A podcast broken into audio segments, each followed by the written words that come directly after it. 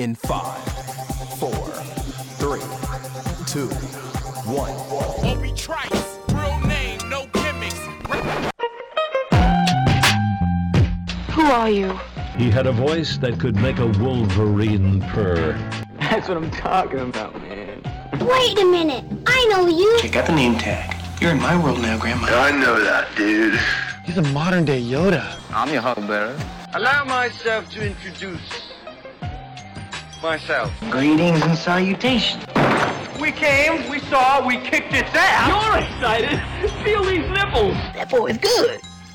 Mm-hmm. Good and terrible. Well, I have a microphone and you don't. So you will listen to every damn word I have to say!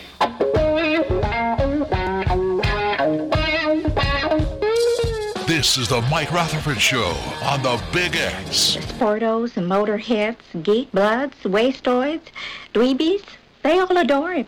They think he's a righteous dude. All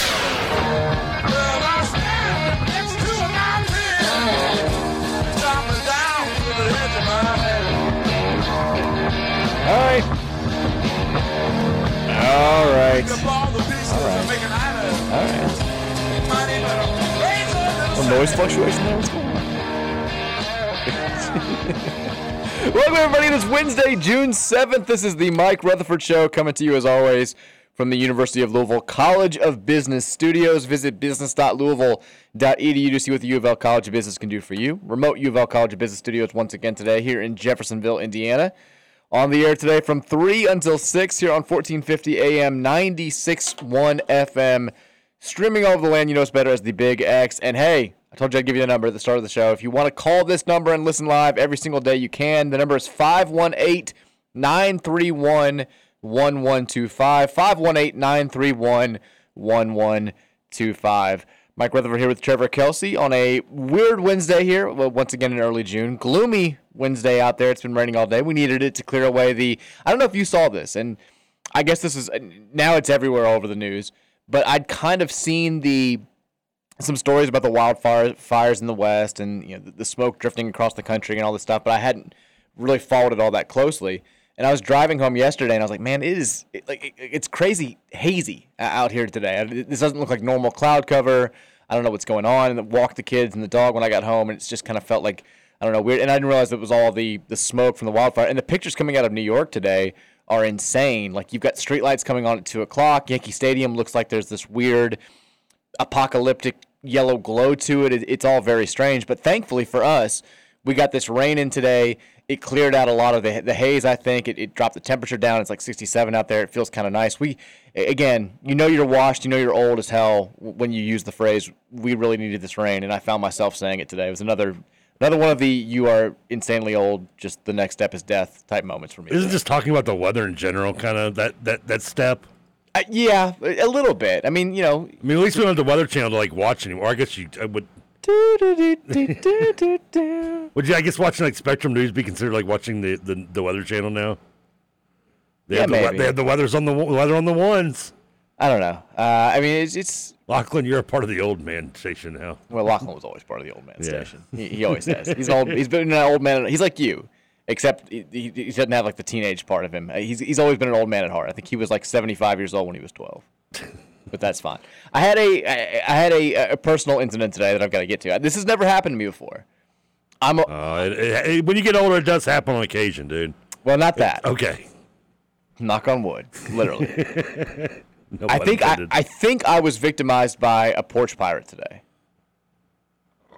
okay, I don't. Some of the slang with you kids today. What what does that mean? Well, this isn't really kid slang. This is like old person slang. Uh, porch pirates are people that come and like just take boxes off your your front. Ah, your okay. I don't know how old that would be going for, but okay. Uh, that's Yeah, it, it's a common phrase that you'll see on the Nextdoor app. ah, okay. Every 55 year old woman on, on earth is talking about porch pirates. So, uh, and now I am too. Like I, I had a, uh delivery that was supposed to get here. Got the email saying it was delivered at noon.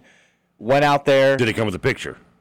So it, it did. The picture is terrible. The picture is like the, the the guy very clearly the delivery person very clearly like just you know has a lot to do. The FedEx person, of course, it was FedEx, and like it's it's kind of like blurry. Like he just like took it as he was walking away. It looks like our front porch. I'm pretty sure it is. I can't guarantee it though, based on the picture. But like, it would be shot. Like so, I go out there. There's just nothing there, and I've never been in a situation before. I mean, I, we don't have ring. Can't check that. Don't have the door camera. Can't check that. Ring. I'm not sure if it got delivered to the wrong house. I checked our neighbors real quickly. Didn't see it there. But the, the picture, like we have a a little azalea bush right in front of our. it- It's very clear, like the same bush. It has to be somebody who has a bush in the exact same spot. If it's And you, not actually, you've got the little steps on your porch too, don't We you? got yeah, like a few steps leading up Yeah, to the, the, the front porch. A lot of those houses in that area do have those. Yeah, Like, so- mine did. So But I don't know what to do now. I, I'd like hit up FedEx and be like, "Yo, didn't get the package. I had to Did go to the say yo? Yeah, exactly. That's how I phrased it. yo, Yo, homie. comma, didn't get my package. Delivery number. Hit up the company. Didn't get the and.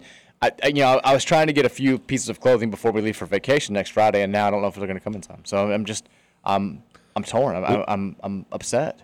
Whoa. I feel like I got porch pirated. they could at least bought you dinner first. They could have. I got pirated up.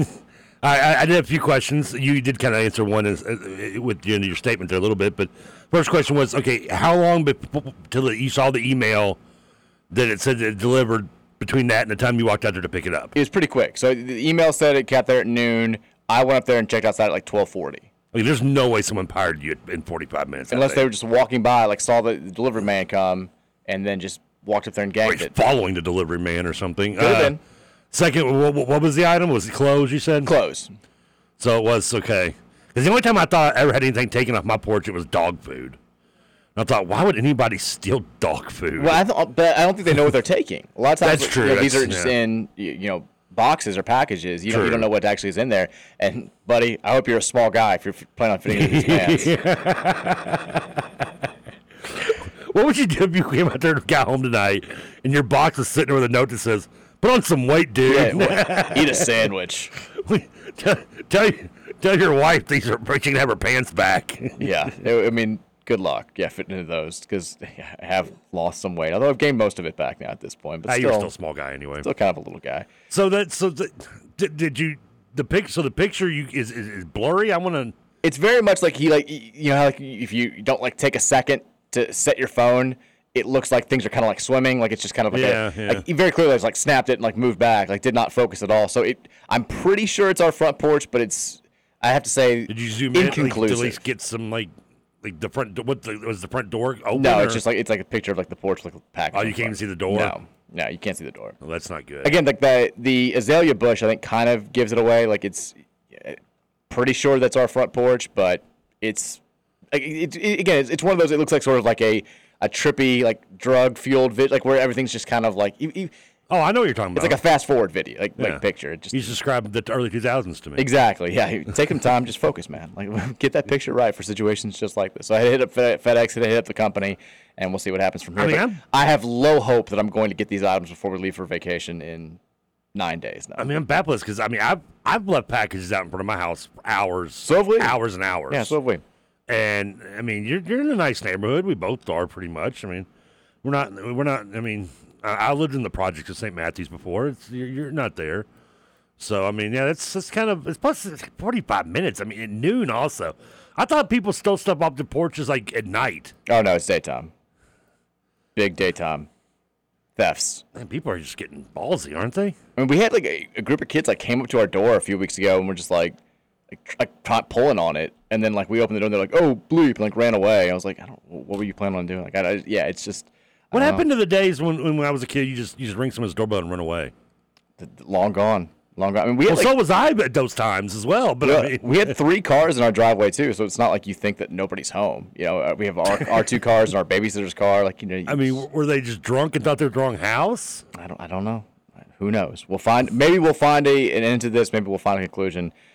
I think you need more, to get more a- than likely we will not. You think you need to get a ring or a doorbell camera or something? I don't want to invest in stuff like that, but I guess It's not really an investment. It's, it's well, like- you love it. It's like a toy for you. Oh yeah. Well, now I did have to turn it off though because the I love my mom. I don't know what, like why, but for some reason, like during just the three hours of this show, she'll go in and out of our front door like fifty times. I, I don't know why. There's nothing out there.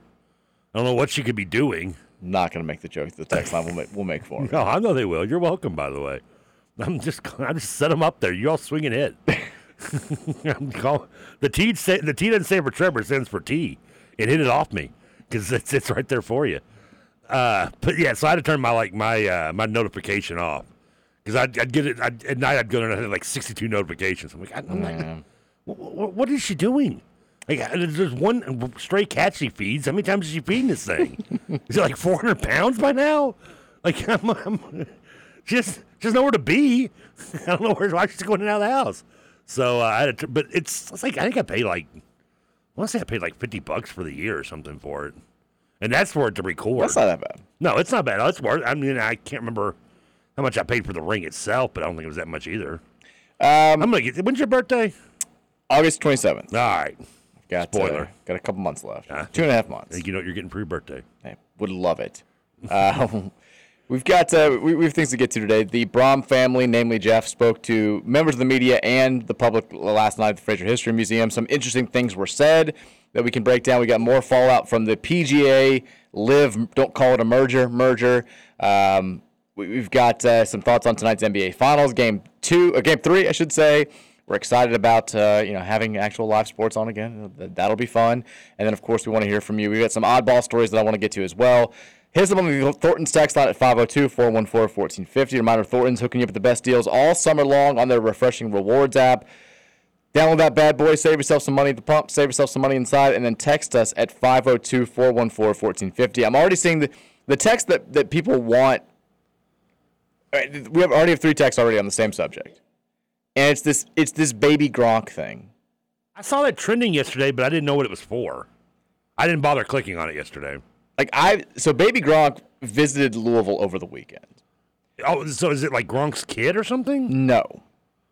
Say, This is one of those situations where like I felt like I had to find out what was going on and then I instantly wished that I just didn't. Like I, I, I don't if you're an online person trying to explain, like you know, somebody said a long time ago, there should be a podcast or like a documentary where the only topic is somebody who's very online having to explain to somebody who's not online, like the big online story of the day, which is basically what I feel like happens in my house 90%. Like at the end of the day, when Mary's like, what's going on in the world? I'm like, well, there's this dude who uh, made his kid open a can of beans on his own, and everybody just got really mad at him about it. And the guy's kind of a D, like all this stuff.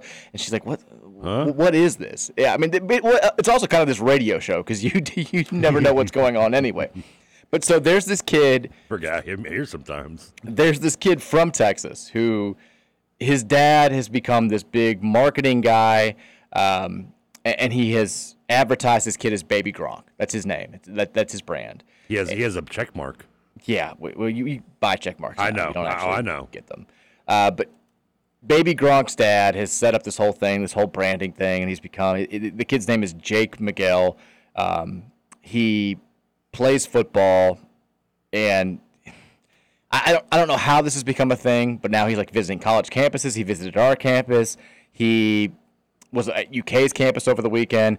But this guy, and I don't know anything about the guy who made the, the video, this TikTok video. It's just a very strange. It doesn't blink, but he's talking about how. So, do you know who Livvy Dunne is? No. The gymnast from LSU, who's like the. Oh yeah, yeah, yeah. She's the number one NIL person in the world. I know. I knew there was a gymnast, the hot gymnast from yeah. That, from she's very LSU, attractive. Yeah, that, that's the whole thing. Is she's yeah she's Well, she's attractive. Why else do you think she's popular? Yeah, she's got like a, a billion Instagram followers. Like she's become like pe- like dudes are like obsessed with her. They go to her meets and like wait outside for her and all this stuff. Yeah, I'm the creepy one. Yeah, well, these kids are, are definitely creepy. But Baby Gronk apparently visited LSU and got to meet Olivia Dunne. And like, there's this whole video of this dude's like, Baby Gronk is the number one prospect in America. He went to LSU, and Livvy got him to commit to LSU. She rizzed him up and even gave him a hug, which I've never heard the phrase "rizzed him up," but apparently that's a thing that the kids are saying now. And so I'm mad at you already for bringing this up. I'm, so, well, the text line wants to know kinda the baby Gronk. So that's who baby Gronk is.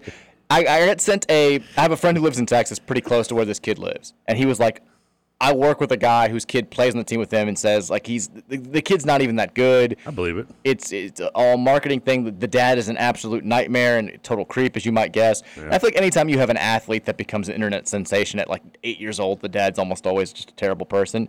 But I he sent me my, my buddy did sent me an interview with the dad from Football Scoop, and I mean this dad is a kind of a monster. But it does the interview does feature one of just an all-time quote.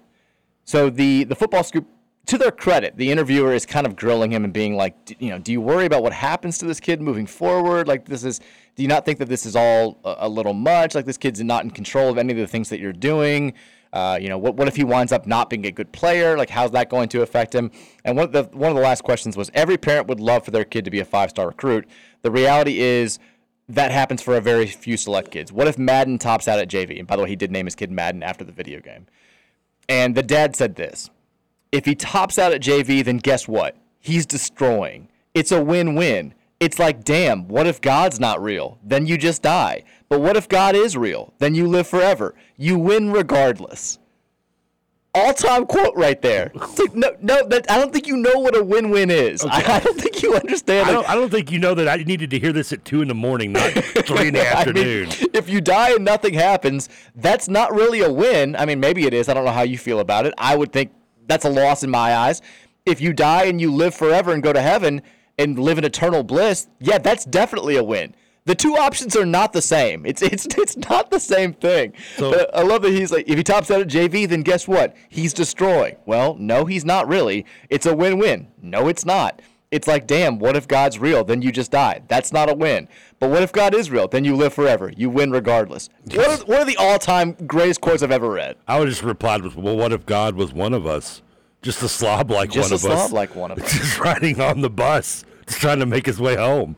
That's that's what should that's my would have been my response to him. He went on to say that's what's so beautiful about NIL. NIL is giving people opportunities. He's an influencer. He's a creator. He's a football player. He's a 10 year old kid.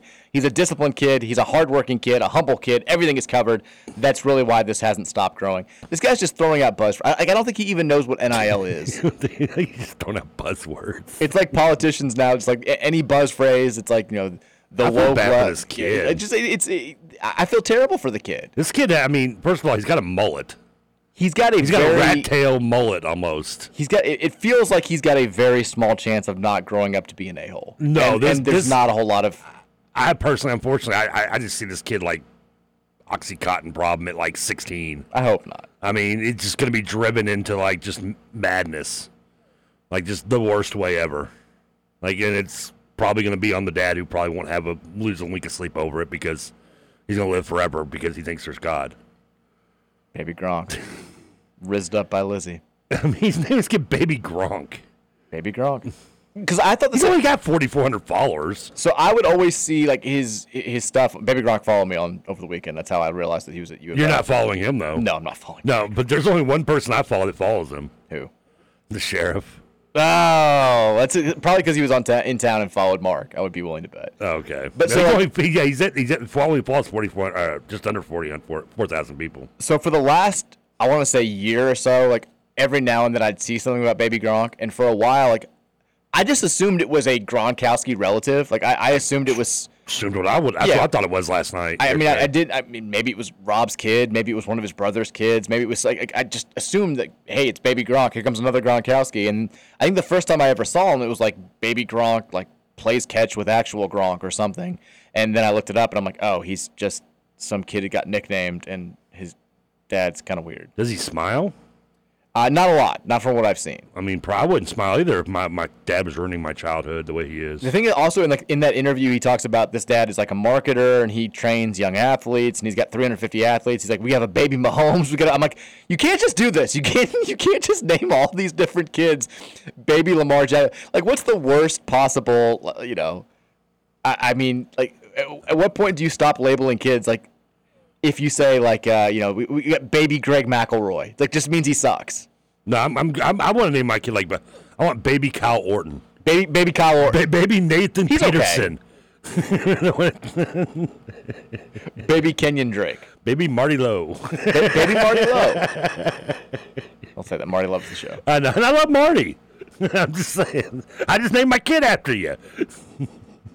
So that is the I don't even care if it's a boy or girl. It's, all- it's all going to get sports. All going to get football names. that is the best way that I can sum up the baby Gronk why he's been trending. Never have I ever been so happy not to click on a trend. Yeah, I mean, never have been so angry at you for making me look at this up and learning about this. people wonder why they're like, "Oh, you're not as active online as as you used to be." I'm like, "Yeah, no, I'm not. I, for my own like sanity, I, I, to, I take most nights off. I'm just I can't do it anymore. I do think like it, like there's studies coming out now officially saying like it messes with your your brain a little bit being so online and being so involved in social media. And I, I just I've got to take take some breaks. I'm also seeing that uh, you watch. Do, you- do you watch Bob's, Bob's Burgers? I think you don't. I don't. I know it. I've just never really got into it. I've, I've, I've caught it like at the end of like an American Dad or something. I'm watching and it comes on afterwards. I'll watch a few minutes of it, but I, I'm a fan. I used to Yeah. be a, a huge fan. I'm kind of not as much as I was in the early seasons. kind of how I am with like Family Guy and American Dad. Sure. Probably. Yeah. I still I still am an American. American Dad's like my comfort show. Yeah. Uh, but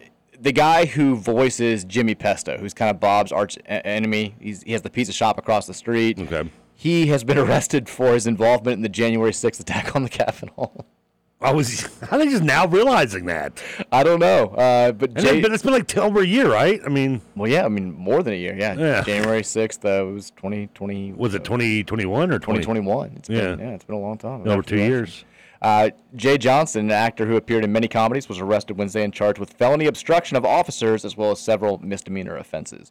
He was also on the Sarah Silverman show, um, is an Arrested Development. Arrested Development, uh, Anchorman. I don't recognize him though. He's been arrested.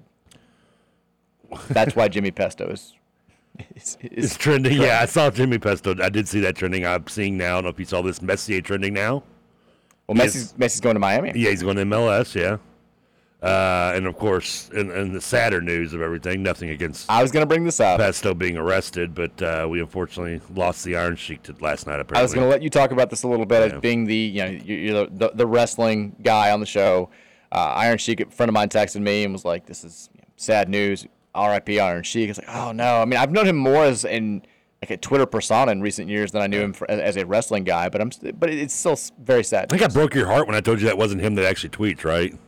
There's some pushback on that. There, it's it's two guys that like ran that were running his account, and if you've ever seen like, I mean, ever, they they did like a WWE Legends on him on A and E last month, and I mean he's, I mean there's no like there's no way he like he does that account. You can just see in the most recent interviews with him that, I mean he's that he there there was no way he was running that account to begin with, but it doesn't matter. I mean it was still funny. It Yeah. was it was a great account. It was hilarious. I, I don't know if they'll keep going now that this has happened but uh, hopefully it does. And yeah, the Iron Sheik stories are are legendary. I mean, he, he became popular long post his career because of the Twitter account with the kids and the baby Gronks and. But he was, yeah, he, he was he was a treasure to just listen to, and some of the stories like you hear from old wrestlers that talk about from when he was in his his prime. I, I mean, one of my favorites was hearing like a Michael PSA story where they're driving and they're getting pulled over, and PSA's is freaking out because he's got Bud with him, and he's afraid they're to get in trouble, they're to get arrested, and they're not to make the show, and he's just like, in, the, in just the Sheik fashion, he's like, Michael, man, you you not care. I I Sheik, I I former heavy WWF heavyweight champion. They don't take us anywhere, you know. And just just kind of the way he would talk, he'd always bring up how he was the WWF champion, which was awesome. And and it's yeah, it, it's uh, great great interviews, great storytelling, and uh, good unfortunate uh, loss for wrestling fans. He had a good was it rivalry with Hulk Hogan back in the day. Uh, he well, he didn't have a rival. He was the they call like a transition champion. They didn't want Hogan to beat Bob Backlund, two baby faces, so he beat Backlund, and then like a month later, he lost to Hogan at, at Madison Square Garden in '83. Um, his biggest robbery, which was a bad thing, was with probably with Hacksaw Jim Duggan in the mid '80s. Uh, you know, the whole America versus Sure. Iran, and then they got pulled over together, smoking and doing drugs, and got arrested together, and Ruined the whole thing. he kind of yeah, the whole kayfabe thing, which at the time was still very real, and they were both punished very. Uh, they kind of took big hits for that, so Vince McMahon was not happy about it. Well, that sucks. Yeah, because they're supposed to be bitter rivals and everything, and uh, they're, didn't realize that they're driving together on the road, hanging out. so I feel like there was a moment like that when I was big into wrestling as a kid, where like I, I saw something on TV. That was like one a- of the bigger a Picture in a paper of like two like like Hogan and like Sergeant Slaughter hanging out or something that like just completely ruined it for me. But uh, yeah, that, that you know, it's like seeing your teacher out in public. You don't you don't want to believe they exist outside of this realm. No, no, you- yeah, that's true. And uh, so yeah, that's that's kind of a kind of a sad note because I watched the uh, the documentary on Magnum TA on that note. And I was saying, you got did you watch your docs last night? I did. I got all the docs. And did you get to watch any? I know you were up late with the Reds game, which we'll talk about. I'm Yeah, I watched the Reds, and that was pretty much it. That was it. The Magnum TA one was uh, was pretty good. It's because I told you he you know had the, the the wreck and was paralyzed and on the kayfabe note, that was funny. Jim Cornette was telling the story of how What does kayfabe mean? it means just the the It's like real life. what, what, yeah, what, what goes on in the ring is, is is real, and it's like it's real outside the ring.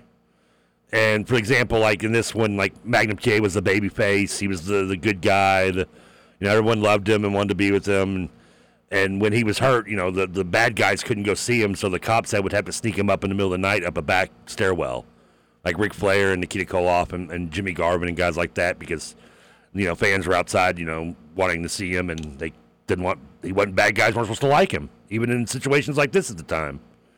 Not that no one uses, no one follows kayfabe outside the ring very much. The only two people that really do are MJF does 100%. He does not break it, which is So awesome. kayfabe is like essentially not breaking character. Like his char- you're yes. outside the ring, but you're doing stuff that still is like yeah, an act. Like you'll see for videos of you'll see videos of MJF just like mocking kids at, at, at, at Okay. autographs and you know just making fun of people constantly. It's like method acting. Exactly. He's like he's like Daniel Day Lewis of, of the wrestling world. Uh, he's only, he's one of the only few that really does it. Jericho will do it sometimes when he's a heel.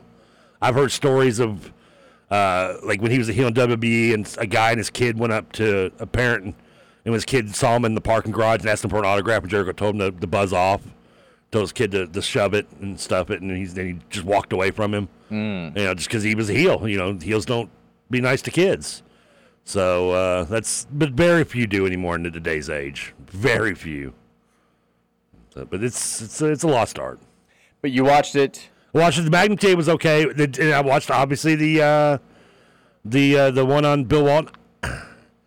The Bill Walton I start. We talked about this yesterday. How they're just making these way too long. Don't need two parts on Bill Walton. Love him. Don't need two parts. I agree. And when I saw it, I was like, well, they're only an hour each, so it's a two. It's technically only a two-hour one. That's not bad, right?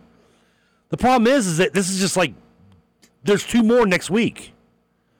And as you watch it, first of all, the only thing I was watching in the first one is they were doing his early days. I was like, give me a Denny Crum reference. Give me a Denny Crum. and I got it. In an old interview with John Wooden, John Wooden talks about how because I sent my uh, assistant Denny down to uh, San Diego to see you. I've never heard him brag and talk about a man so well. Denny loved this, and Denny was t- Denny couldn't stop talking about how this redhead down here was going to change our program, and so I thought that was kind of cool. The problem is with last night's like if you watch part one, you basically don't need to watch part two because they just almost kind of repeat themselves the entire time. The, with the exception of they bring up um, the um, oh what's her name uh, the the kidnap uh, kidnapping in the seventies where the girl got Stockholm syndrome.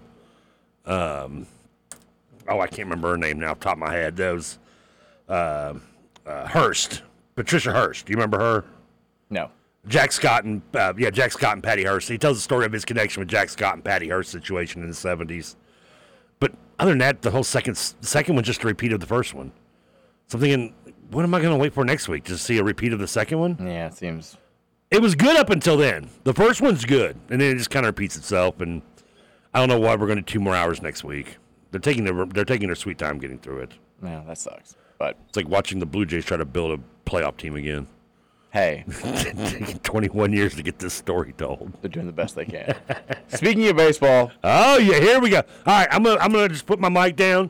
I'm gonna let you. Please don't leave. No, too, you don't need to do that. Please was- don't leave too many stains in there when you're talking about this. I was it was a fantastic night. What do you want me to say? I don't. I want you to say a lot. Elly night, uh, Mary's. I, I knew a couple Say people Elly that were Knight. there. They sent uh, they sent pictures of and videos of like the ovation that Elly got in his first AB. I was a little bit nervous because you know they come out and the Reds give up three runs in the top of the third, and I'm like, is the crowd going to lose a little bit of its buzz? Are they going to, you know, is Elly going to get the reaction that he deserves? And thankfully, yeah, I think the Reds get the first two guys aboard in the home half of the in the home half of the first. Elly comes up with two on, one out, has a good AB, walks to load the bases. Didn't Reds- homer like I hoped he would, but he didn't. He had it, but he did rip a double uh, in his second at bat on a high fastball that was pretty un- unreal. I mean, the crazy thing about so he already, I think in his first two at bats, he had the hardest hit ball of any Reds player this year. First time he makes in play contact as a professional athlete. Uh, he has the hardest hit ball of any Red this year. And then when he scored in the first inning, he had the fastest speed going around third base, and he's going like three quarter speed because because it's a stand up uh, score. Like he's just he, he's a freak, freak, freak athlete. And then the, you know they tie the game at three, but then, Young sucks. Like the the, the bullpen sucks. Like it, it becomes an eight three game. They give up a grand slam. Um, Freddie Freeman rips one, and you're like, okay, this is kind of ruining Elly night. But then how dare they? These baby Reds just chipping away, chipping away, chipping away. They get it down to eight six in the ninth. Um, load the you know whoever the Dodgers reliever was could not find the plate at all. A Couple seeing eye singles, load them up for Matty McLain with the bases loaded, walk off. I mean, it just it was it, it was perfect. It did feel like. It, the Reds live, and you were watching. You know, yeah. they, have, they, do the, the post game show Reds live at the stadium. We've been on it a couple of times. Whenever we go, we go there. We've been, and there's usually there's usually like 15 people there just yeah, standing around. Exactly. Yeah. Like, it's like it's like 15 deep lines there. People are going nuts. It, it's the greatest night of Sam LeCure's life. He, he's he's never been more excited to have a Reds live. He's you could playing up the crowd Giesenschlag's yeah. playing up the crowd. Like they're loving it. I have not seen a Reds live like that in a long, long time. People are just so desperate for this to be fun. And my God, I mean, they, they, again, they may not be good this year. I don't think they're legitimate contenders, but they are so fun to watch right now. Yeah, it was. I actually turned. I can't. I think y'all were down. I want to say eight three when I turned it on. I kind of dozed off a little bit during yeah. it.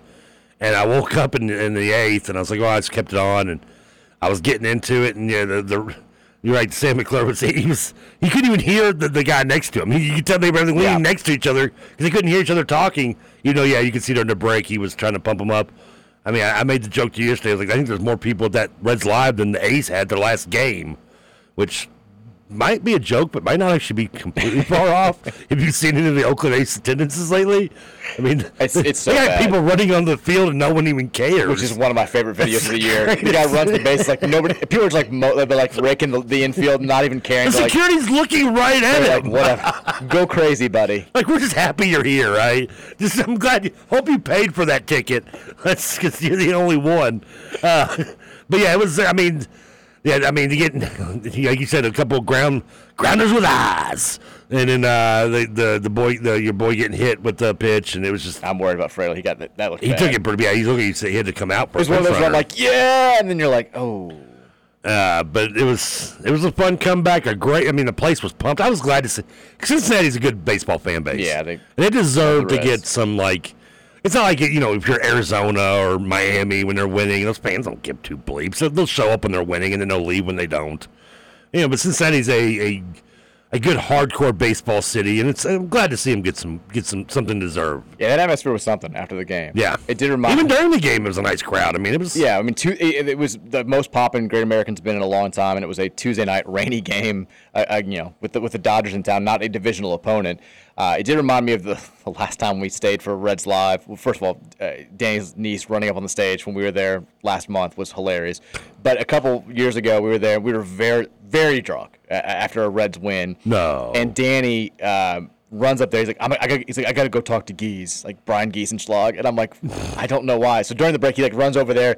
He's talking. I assuming he's dropping like his uncle's name, like you know, I'm, I'm Rick Stowe's nephew, Bernie Stowe's grandson, like blah blah blah. And I come back and I'm like, what, what were you talking? He's like, I asked him about the Blue Jackets trade. He's like, he's like, I don't, he's like, I'm talking. He's like, I'm talking Giesenschlag up about the trade. He liked. I was like, what am I doing right now? He's like, how drunk am I? This is the, a low point of my life. But that was, I love Reds live. Sam LeCure's jacket game is is unrivaled. And uh, it was the first time in a long time where it's like the atmosphere has been that rowdy. It was very I did cool. feel old when they were like, "Here comes pitching coach Mark Prior." I'm like, "Oh, good lord." I there's a lot of times, yeah. I mean, I know it's not the first. It's like, I mean, yeah. my one of my childhood friends is the hitting coach for the Yankees. I mean, you're right. and I know I'm older than he is. Oh, I mean, there's multiple. There's probably half the managers in MLB I remember watching play in baseball when they were playing. It is crazy to hear I some of the names. Yeah, Because it still baffles me some of the guys that are actually that I didn't know. I was like, I didn't know he retired, let alone he's a manager now. But I, I liked seeing the attention that the Reds got last night because you had more eyes on the, the game because of Ellie being called up, and you had like Jared Carrabis t- tweeting about how they're going to be so fun to watch moving forward. I again, I still think they're a legit reliever or two away from being an, an honest contender, but they they play hard. 18 comeback wins already. They've got young talent. Um, they've got young arms that I think are going to help moving forward. They are set to be very good to have a, a nice little window. And this is the first time where I think they're going to have a window where they're legit contenders since that window from like 2011 through 2014. Now, do you? I'm sorry. You good? I was gonna say, did you open? Did you sneak in that crack in this window in playoffs this year, or is that next year? I don't think so. I, I, I mean, I'd love to be wrong. I'd love to see them get hot and go on a run and be you know right there at the All Star break. But I think that they're as bad, even as bad as the Central is, I think I think one of those teams, the Brewers or the the, the Pirates, are gonna probably the Brewers are, are gonna get hot and, and run away with it. And I don't think the the Reds are there just yet. But I think like next year should be in competition to win the Central. And then two years from now, I feel like if you make the right moves, which God, I mean, God love the Reds. It's it's something you can never just assume. They should be. I mean, I think like legit World Series contenders. I'm excited. I mean, I do love seeing like St. Louis 12 games under 500. And, you know, they probably have the biggest payroll in the Central. I love all their fans too. Like, we're not even trying to win. I'm like, welcome to my world. I mean, they have. I, they're, they're, there's no way they have to have the highest payroll in the Central, right? Them and the eh, Cubs, eh, right? Them and the Cubs. And who are the bottom two teams, by the way? Yeah, they, and, the, they're, and the Cubs are bad. Are they bad? Yeah. I miss, I miss bad Cubs sometimes. But then again, I only liked bad Cubs when I got to watch them on daytime with WGN. It's not as much fun when you don't get to watch them with Harry Carey. I totally agree. The Cubs have the highest payroll in the NL Central. They're the only team in the Central that has a payroll above the league average. The Cardinals are second. I mean, that, that doesn't surprise. I mean, I would have guessed that regardless of whether they're winning or not. Though. and the I mean, Pirates actually have the third lowest payroll in all of baseball. Oh, that yeah. Reds are just above them at 25th, and then the um the Brewers are 20th. I mean, the the lowest would probably be Oakland, I assume, right? Oakland has the lowest. Oakland, then Baltimore is right below them, at, right next to them at 29. Really? Then Pittsburgh, and then the Rays are 27. But Baltimore, the Baltimore is a very young. They're like you. They're very young. They're so their their contracts probably aren't up yet because Baltimore will spend money. The two best teams in the AL East and, and the best team in baseball are among the bottom four in all of spending, which is kind of crazy. But Tampa's that's. Ugh. And then Cleveland 26. There you go. And then Cleveland's a team that usually will spend money when they can. Uh, 512-414-1450 is the Thornton's text line. Load us up there. We'll get your thoughts after the break. We'll also hear from Jeff Brohm uh, last night making some comments talking about Kentucky. That's going to fire up the folks on, on June 7th. We'll hear what Jeff had to say last night at the Frazier History Museum, and we'll hear from you as well coming up after the break. It's the Mike Rutherford Show on 1450 and 96.1, The Big X.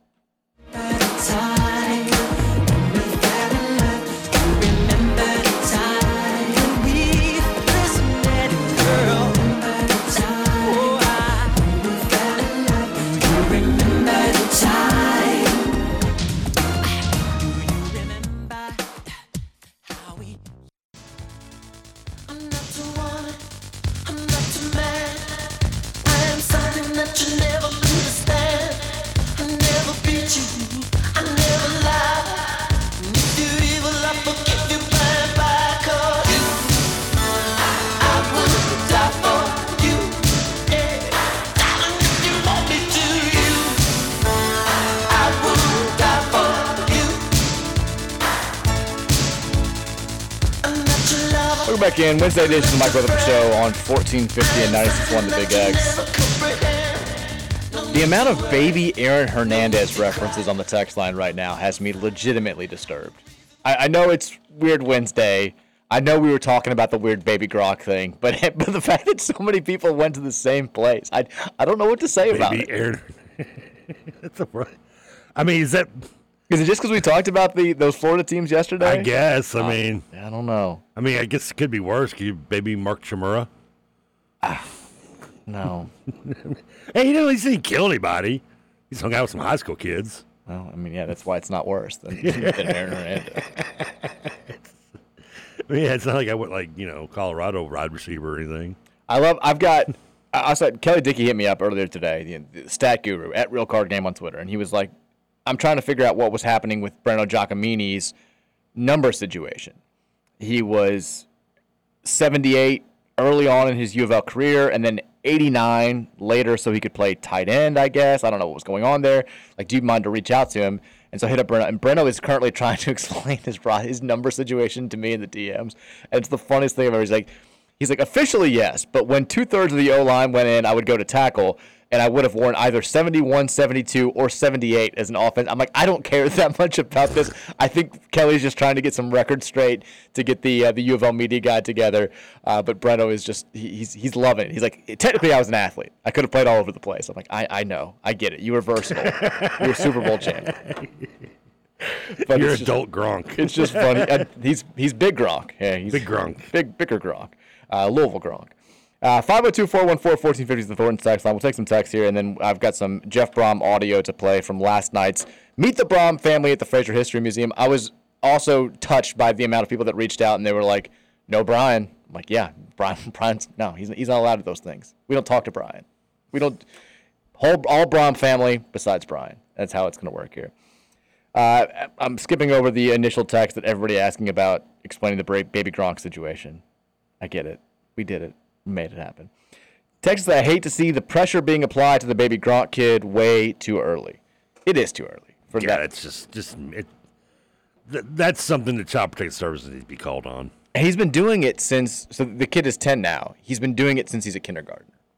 Like that's you know, crafting this online persona. I just, uh, it- it's a little much. And then he gets asked again. The interview that I'm referencing, I think it's from Pro Football Scoop. It, it, it is. You know, you read it and you're like, man, what's this guy thinking?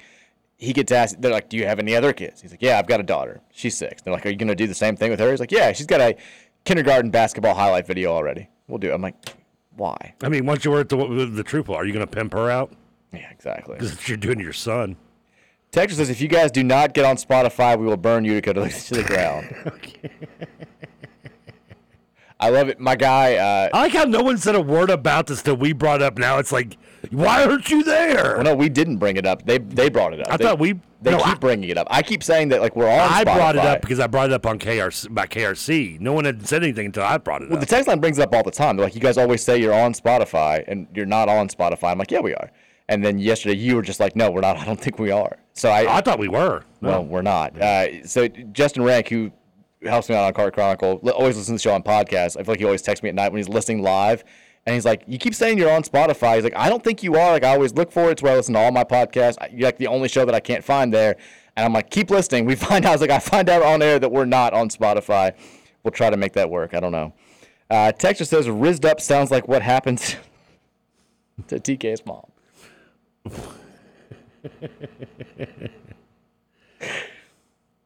I mean, I, no comment. Yeah. What I mean, I thought isn't it- wasn't he part? I thought it was a rapper, but okay. Texas Trevor, she's also a very talented gymnast and would be popular, but yes, she's hot. I mean, she's popular because she's hot. I'm sure she's a great gymnast. Can you name me a gymnast that that's popular that's not hot? Well, I mean, not in college. I can't name you another gymnast, period. Okay, exactly. Yeah. It's, that's my point. I only know her because everybody tweets about her all the time. Yeah, because she's odd. Texas, this kid shouldn't even be old enough to have a phone, much less be paraded like a social media circus. I'm a little disappointed that Louisville took part in this. I don't know. I mean, I, I some I, a couple other people made the same comment. Like,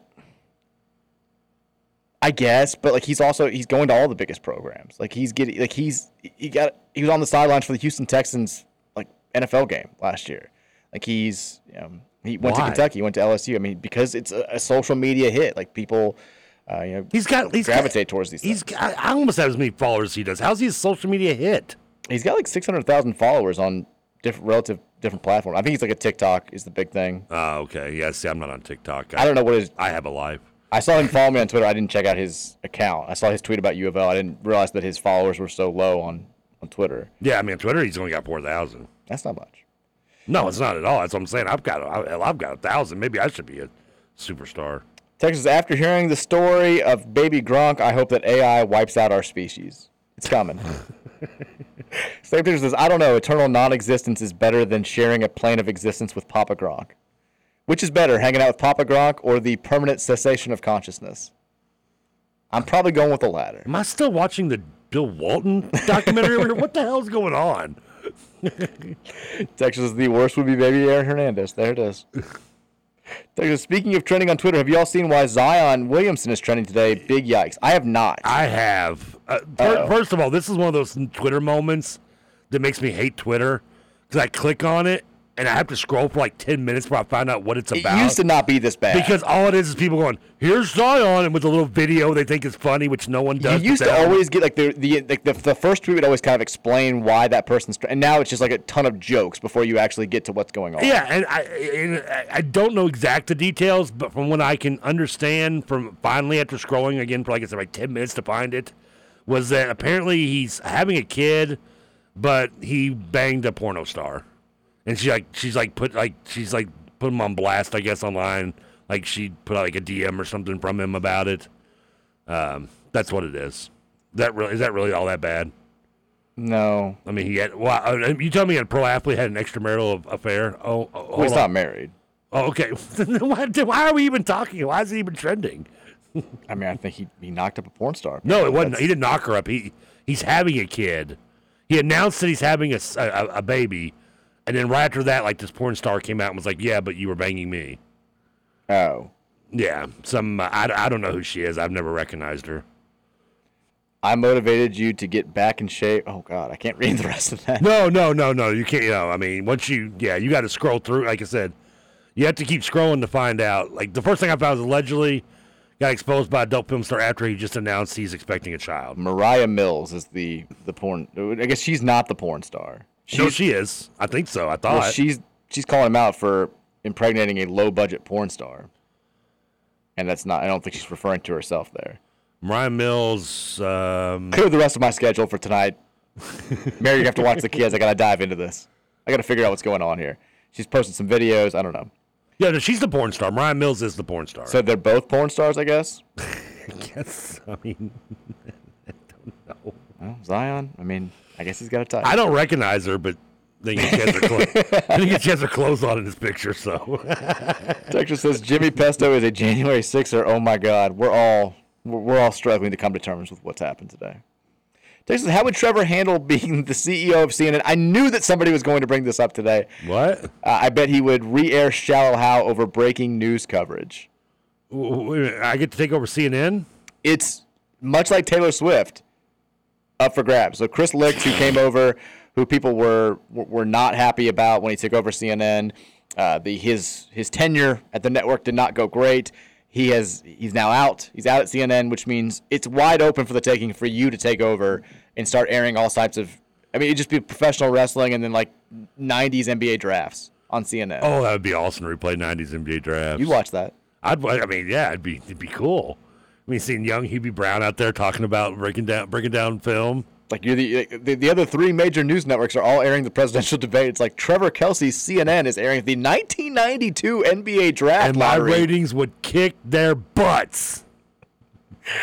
Uh, depending on who's running, I'd pro- there's a chance I'd watch that. Over. I mean, come on. Who wouldn't re- who wouldn't rather re- rewatch Perfect Cells and go number one than watch than, than, than watch Trump, Biden, and some other dude stumble over their words for 90 minutes? Texas says I can't wait till he signs Baby Hernandez. He's gonna kill it at the next level. So many Baby Hernandez references here. That joke was way too low hanging fruit right there. Texas says another this is another one. The dad is obviously horrible, but why are schools like U of L playing into it? That's I, I kind of agree with that. I, it's a valid question for sure. No, I don't see U of L. I see I see U of L. I didn't see U of L like actual people from Louisville with them. I just saw him in the jersey. He visited. He did the, the photo shoot. Some U of L people did retweet it. Um, Okay, well. but I mean, he's going to LSU. He's going to UK. He's going to all these different schools. Yeah, the LSU, not just us. the LSU sure. one seems the most, but that's just because it's with the the gymnast girl, so they probably want to post that the most. I would assume. She's risen him up, Is it- it- I think I don't think that's I think that's illegal. hugging him. I don't think I don't think I don't think She I, rizzed him up and oh, Yeah. even hugged him, according to the, the viral TikTok video. I haven't been rizzed up in months. Months. Let's be real. I, th- I th- well, I, I didn't think that, that was like a foreplay thing. Texas are y'all on Spotify yet? No. Yes, keep, right there, boo, dude. Look at us. Come on, listen. Texas Battle Royale, Royale between Baby Gronk's dad and LeVar Ball. Who wins? Probably LeVar. I mean, like the worst sports dads in history. Like you throw Richard Williams out there, I guess maybe. Yeah. Uh, Tiger's dad. Tigers. da- Yeah, yeah. Um, That, I know he's uh, not an athlete, but can we put Macaulay Culkin's parents out there too? Maybe. Sure. Who was the um, Todd Marinovich, his dad? Oh yeah, yeah. He was. He drove us. That's what's gonna happen. to This poor kid. That I can. Yeah. Without maybe the the stint in the NFL. Yeah, that's. uh Let's not let's not let him do anything. And so, what a shock! By the time he turns eighteen, he's doing every drug known to man. Texas says his kids is with a stripper. Okay, so he's got the kids with the stripper, but the porn star is the love interest. Okay, we still talking about Zion or baby Zo- baby Gronk here? Could be either one. I don't know. Yeah, you gotta let me know if you're gonna change the, the Baby Zion. baby Zion. I mean, So she's a stripper? I mean, it's, it's Well, legitimate. we- we're clarifying. It's Yeah. different than a porn star. We were saying that they were both porn stars. What's the difference? Is what a video camera? Well, I mean, a sexual act for sure. That's true. Yeah, depending on what club you go to. Texas, he might have uh, knocked the porn star up though. She said she's late. Oh, so he may have both. Zion. That's I mean, gotta suck. Poor decisions. Who? I mean, is there anything? I mean, I mean, honestly, the, the saddest part of the whole, the most embarrassing part of the whole thing is the, the the the stripper saying like, "I was the one who made you get into shape." It's like, could nobody else get him into shape? He's making millions of dollars to play basketball. I'm sorry. I, when, when when did he get into shape? I guess to, he was. There was a period of time. Again, Zion's one of those guys who like, if he just works out insanely hard for a couple of weeks, he looks like the most ripped person on earth. But if he lets himself go at all, like two cheat days, he's blowing up. Like like he's looking like the you know, the, the Zion we've seen in too many pictures. I feel like he's he's been all over the place. He's the the Jonah Hill of professional sports. One week he's just super cut. The next yeah. week he's just he looks like five pounds overweight, ten pounds overweight. I don't. I don't. I don't. I'm not going to give this Twitter account a shout out 'cause- but with its name, but its tweet it just says Zion impregnates porn stars. Ja plays with firearms, and R.J. Barrett is Canadian. This 2019 draft class is finished. Like I feel like there's one, like poor Canadians. Like you're being thrown in. That's That's just a joke. I know, but that's, that was funny. That yeah, that draft was that was supposed to be so good. It's kind of, I mean, not great, not going not going great. Texture says, uh, "Wow, I never thought that Dion, Donald Trump and Zion Williamson would have so much in common." Buzzing. She's 33. Who? The porn star. Yeah. Texas, why do people? I got two questions. One, why do people love forgetting Sarah Marshall so much again? It's all right, but maybe overhyped. That's blasphemy. Yeah, you you blocked that texture right there. Blasphemy. You're blocked. Two, are the Reds winning again tonight? Uh, is Ellie getting a run? I don't know if the Reds are going to win again tonight. I didn't think they were going to win last the Dodgers night. Dodgers are a good team. I mean, it's The Dodgers are great, and Yeah. I mean, I think we're. Who do we face tonight? We face. uh, I mean, they're, they're all good pitchers. Um, but I can't remember who's on the hill for them. It's somebody who's good but has bad stats this year so far. grab most of the Blue Jays pitching staff right there. Um, oh, it's gonna drive me crazy now. I've got. I'm like you. I've got to look it up. Oh, Noah Syndergaard, and we're throwing Brandon wood No, Williams. Syndergaard's a Dodger. yeah, he's one and four with a 6.54 ERA. I mean, he's had he's on like his fourth arm, right? I mean, the, the guy missed like three years with arm surgery. I thought It's probably why his numbers aren't great right he now. was actually once a Blue Jay prospect. And we're also, I mean, I don't know the Jose Barrero thing for the this red soapbox for a split second. I don't know what Kevin Newman ha- has on David Bell, Newman. but my God, I wish I loved anything as much as David Bell loves Kevin Newman. He went 0 for 5 last night and left 10 guys on base. He tried to lose the game single handedly, and we just refuse to play Jose Barrero. I don't know what's going on there, but he's in the lineup again tonight. The Newman Fairchild back to back, hitting back to back, is going to. I love Stu's hustle, but those two guys don't need to be hitting back to back in a big league lineup. Sorry. But we had Ellie, Ellie's in the lineup tonight. He's batting fourth again. He's playing shortstop tonight. They're moving Matt McLain over to DH, so we get a chance to see the defense for Ellie in his second big league start. Should be fun. Uh, Texas "Are you all on TuneIn yet?" We are on TuneIn. It just doesn't work sometimes. Uh, Texas, But it's not. That's not just us. That's all. it's every. It's yeah. It's not just us. It's it's a site wide thing. Texas Jennifer Capriati's dad would like a word. She's she's on the yeah the the Mount Rushmores of bad sports. Forgot about her too. Yeah. Texas says, I need Trevor's thoughts on Trump being indicted on federal espionage charges tomorrow, possibly. You know what they're going to be. I think of spies. I think of Donald Trump. I mean, Texture says, have you all the seen this? espionage and Trump just don't go together. Texture says, have you all seen this picture of the Yankee Stadium because of the Canadian wild, wildfires? I did. I saw the. Uh, we were talking about at the beginning of the show. The the wild, like, the crazy shots all over New York are just they're very creepy. It looks like some post-apocalyptic world. Texas, are you going to do a marketing thing with your son and baby Trevor, baby Kelsey, baby TK? He's looking less and less like Trevor these days, and it makes me sad. I want. he makes me sad. I know every now and then we get like my photos on my, my phone. They'll, they'll do like this like for you section a lot, and it'll be like on this day one year ago. And every time there's a John from a year ago, he does. He looks like just little little baby Trevor, the the throwback. And now it's he's looking less and less like TK. Oh, It happens when they get past like six months. that's what they say.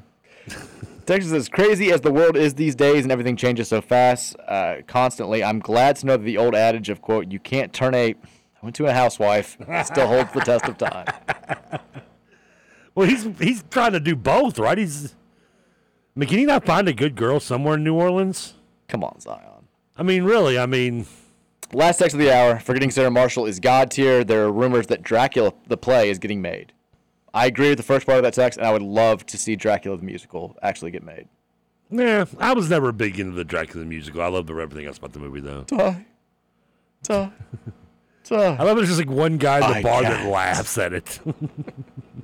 Uh, so Texas also says Rudy's dad. Definitely Rudy's dad would be on the bad sports parents. Rudy, Rudy from the movie Rudy. Yeah. His, his dad was. What do you mean his dad was? His dad was awful. No, he wasn't. His dad was terrible to him. No, no, his brother was awful. So was his dad. Remember they get into a fight. He's like, Frank, good. No, And then he throws Rudy out of the no, bar. he, no, he, threw- no, he, he, he was breaking up a fight between him and his bro- him and his brother. And that's what his dad said, Frank, good, and threw Rudy out of the bar. Get him uh, out of he here. threw them both out of the bar because he knew he was better than. No, his dad, his dad supported him. I, I, I call BS on that one. His dad told his dad met him at a bus stop and told him that dream's the worst thing that you can have. No, he said no. He said you can have a good life, just sometimes don't set the bar too high. I, I wrote an entire blog post about this. You can look it up. It's called the, the title is very simple. It's Rudy's dad was a the D word. And I broke down all I- the reasons oh, why. No, no, I'm fighting for Beatty here on this one. No, You're the only person I've ever known who supported Rudy's dad. Yeah, Rudy Dad's good. Now his brother was was was a a, a d hole, but I mean, his the dad was good. No, the dad, he, supported him. He just didn't want to didn't want to lose break his heart too much and get his expectations too high, and he, he almost didn't. He had to fight to get into from Holy Cross. He was going to give him a job. You see how proud he was when he came back with that letter from Notre Dame. He he announced it that took my him getting going to into Notre Dame for his dad to love him. he just didn't want to. He was. He kept it tight, tight vested. He just didn't. I'm sorry, he just didn't hug him all five seconds. You kids, and you're like everyone's got to give love and emotion. Come from an older generation where you got to fight to hear "I love you" from the parents. First of all, he only kicks Rudy out of the bar. I don't believe that. I just I, the clip is right here. I'm watching it, and then t- goes to You're Frank. watching with no volume. He throws Rudy out, talks to Frank, and goes, "Good, Frank, good," and then says, "Don't nothing ever change." I remember that part. Yeah. I mean, because Rudy did start it though, right? Actually, Pete started it. I mean, this is a direct quote from Rudy's dad. So you're a whole just like, all because he threw him out of the bar over. We should brother? all try to learn from the mistakes of our parents. I, he, he says, chasing a stupid dream causes you and everyone around you nothing but heartache. Because and, and why does he say that? Because he talks about his father and the mistakes he made chasing the dream. It's a terrible quote. Well, it's you're taking it out of context. No, I'm not. He's telling him not to go try to go to Notre Dame. He's telling me because because he looks at Notre Dame as a school for smart people, rich people, athletes. Rudabakers aren't that aren't that. You can be a good guy. You can have a good life. I, he Or maybe you know. He refuses to believe that he's on the practice squad. so if I tell you, I'm he a- laughs at his grades when he goes to Holy Cross. You laugh at me. So so so you're you're a bad person because you tell me I can't pole vault. I'm not your dad. You could be. we don't know that. I've never met him. Can, do you want to take a DNA test? I mean, they, he, like he, he's so happy that he's going there, and then he, he- when Rudy tells him like, "I want you to go, I'm going to go run on the field of the game," he's embarrassed and like tells him to stop talking. What do you mean he's embarrassed? He he still doesn't believe that he's actually on the team until Well, he that's the goes to the game. No, that's the dad. That's the brother. I don't Trevor, okay, you need to go read the post. All the proof is in front of you, like everything that you always think need to watch about. the movie. I've got clips in this entire. Po- it's like a five thousand word post. I did it four years ago before we played Notre Dame in the, in the opening game. all the evidence, as if with all your arguments, is Blasphemy. there for you to read if you just take the time to read it. You're taking things out of context with that stuff. Too. I'm not. Yes, you are. Read the so, post. so you're going to just take because he tells about not to go to Dame without revealing the fact that he pre, before he says that he talks about how his father doing that and almost ruining the lives of him and his brothers by following a, a what would be considered a silly dream. it that has no reference to what he the quote that I'm using. Anyways, read read the entire post. I, I go over all this stuff. Uh-huh. Again, like everything that you refuse to believe, the I mean, proof is right I out there. the It'll take by you heart. five seconds to Google it. I Well, know you the- clearly don't because you're just you're making stuff up about him throwing both brothers out of the bar when he only throws one out. I don't remember him throwing both, but that, I- Exactly. I, I think it's hilarious that he's a bad father just because he doesn't throw one brother out. He's a terrible father That's the only throughout the example movie. you have. read the post. There's like 17 examples. It got a lot of attention. It was spread all over the place. Do you want me to read it and point out how most of those are probably wrong? Yes, please read it. Watch the clips that I've shared. Watch, the, read the quotes from the movie. Rudy's dad's the worst. Where, where is this? Where is this article, by the way? Again, Google search Rudy's dad was a D. Well, you can't do it on the air because it's like five. It's very thoroughly researched. It took a lot of time. I don't think it was. We'll go to break when we come back. God, I mean, have you ever researched anything in your entire life? Four o'clock hour is up next. 502 414 1450 is the Thornton's text line. We'll come back. We'll talk a little Jeff Brohm, his clips from last night's appearance at the Frazier History Museum. Uh, it's the Mike Rutherford Show on 1450 and 96.1, The Big X.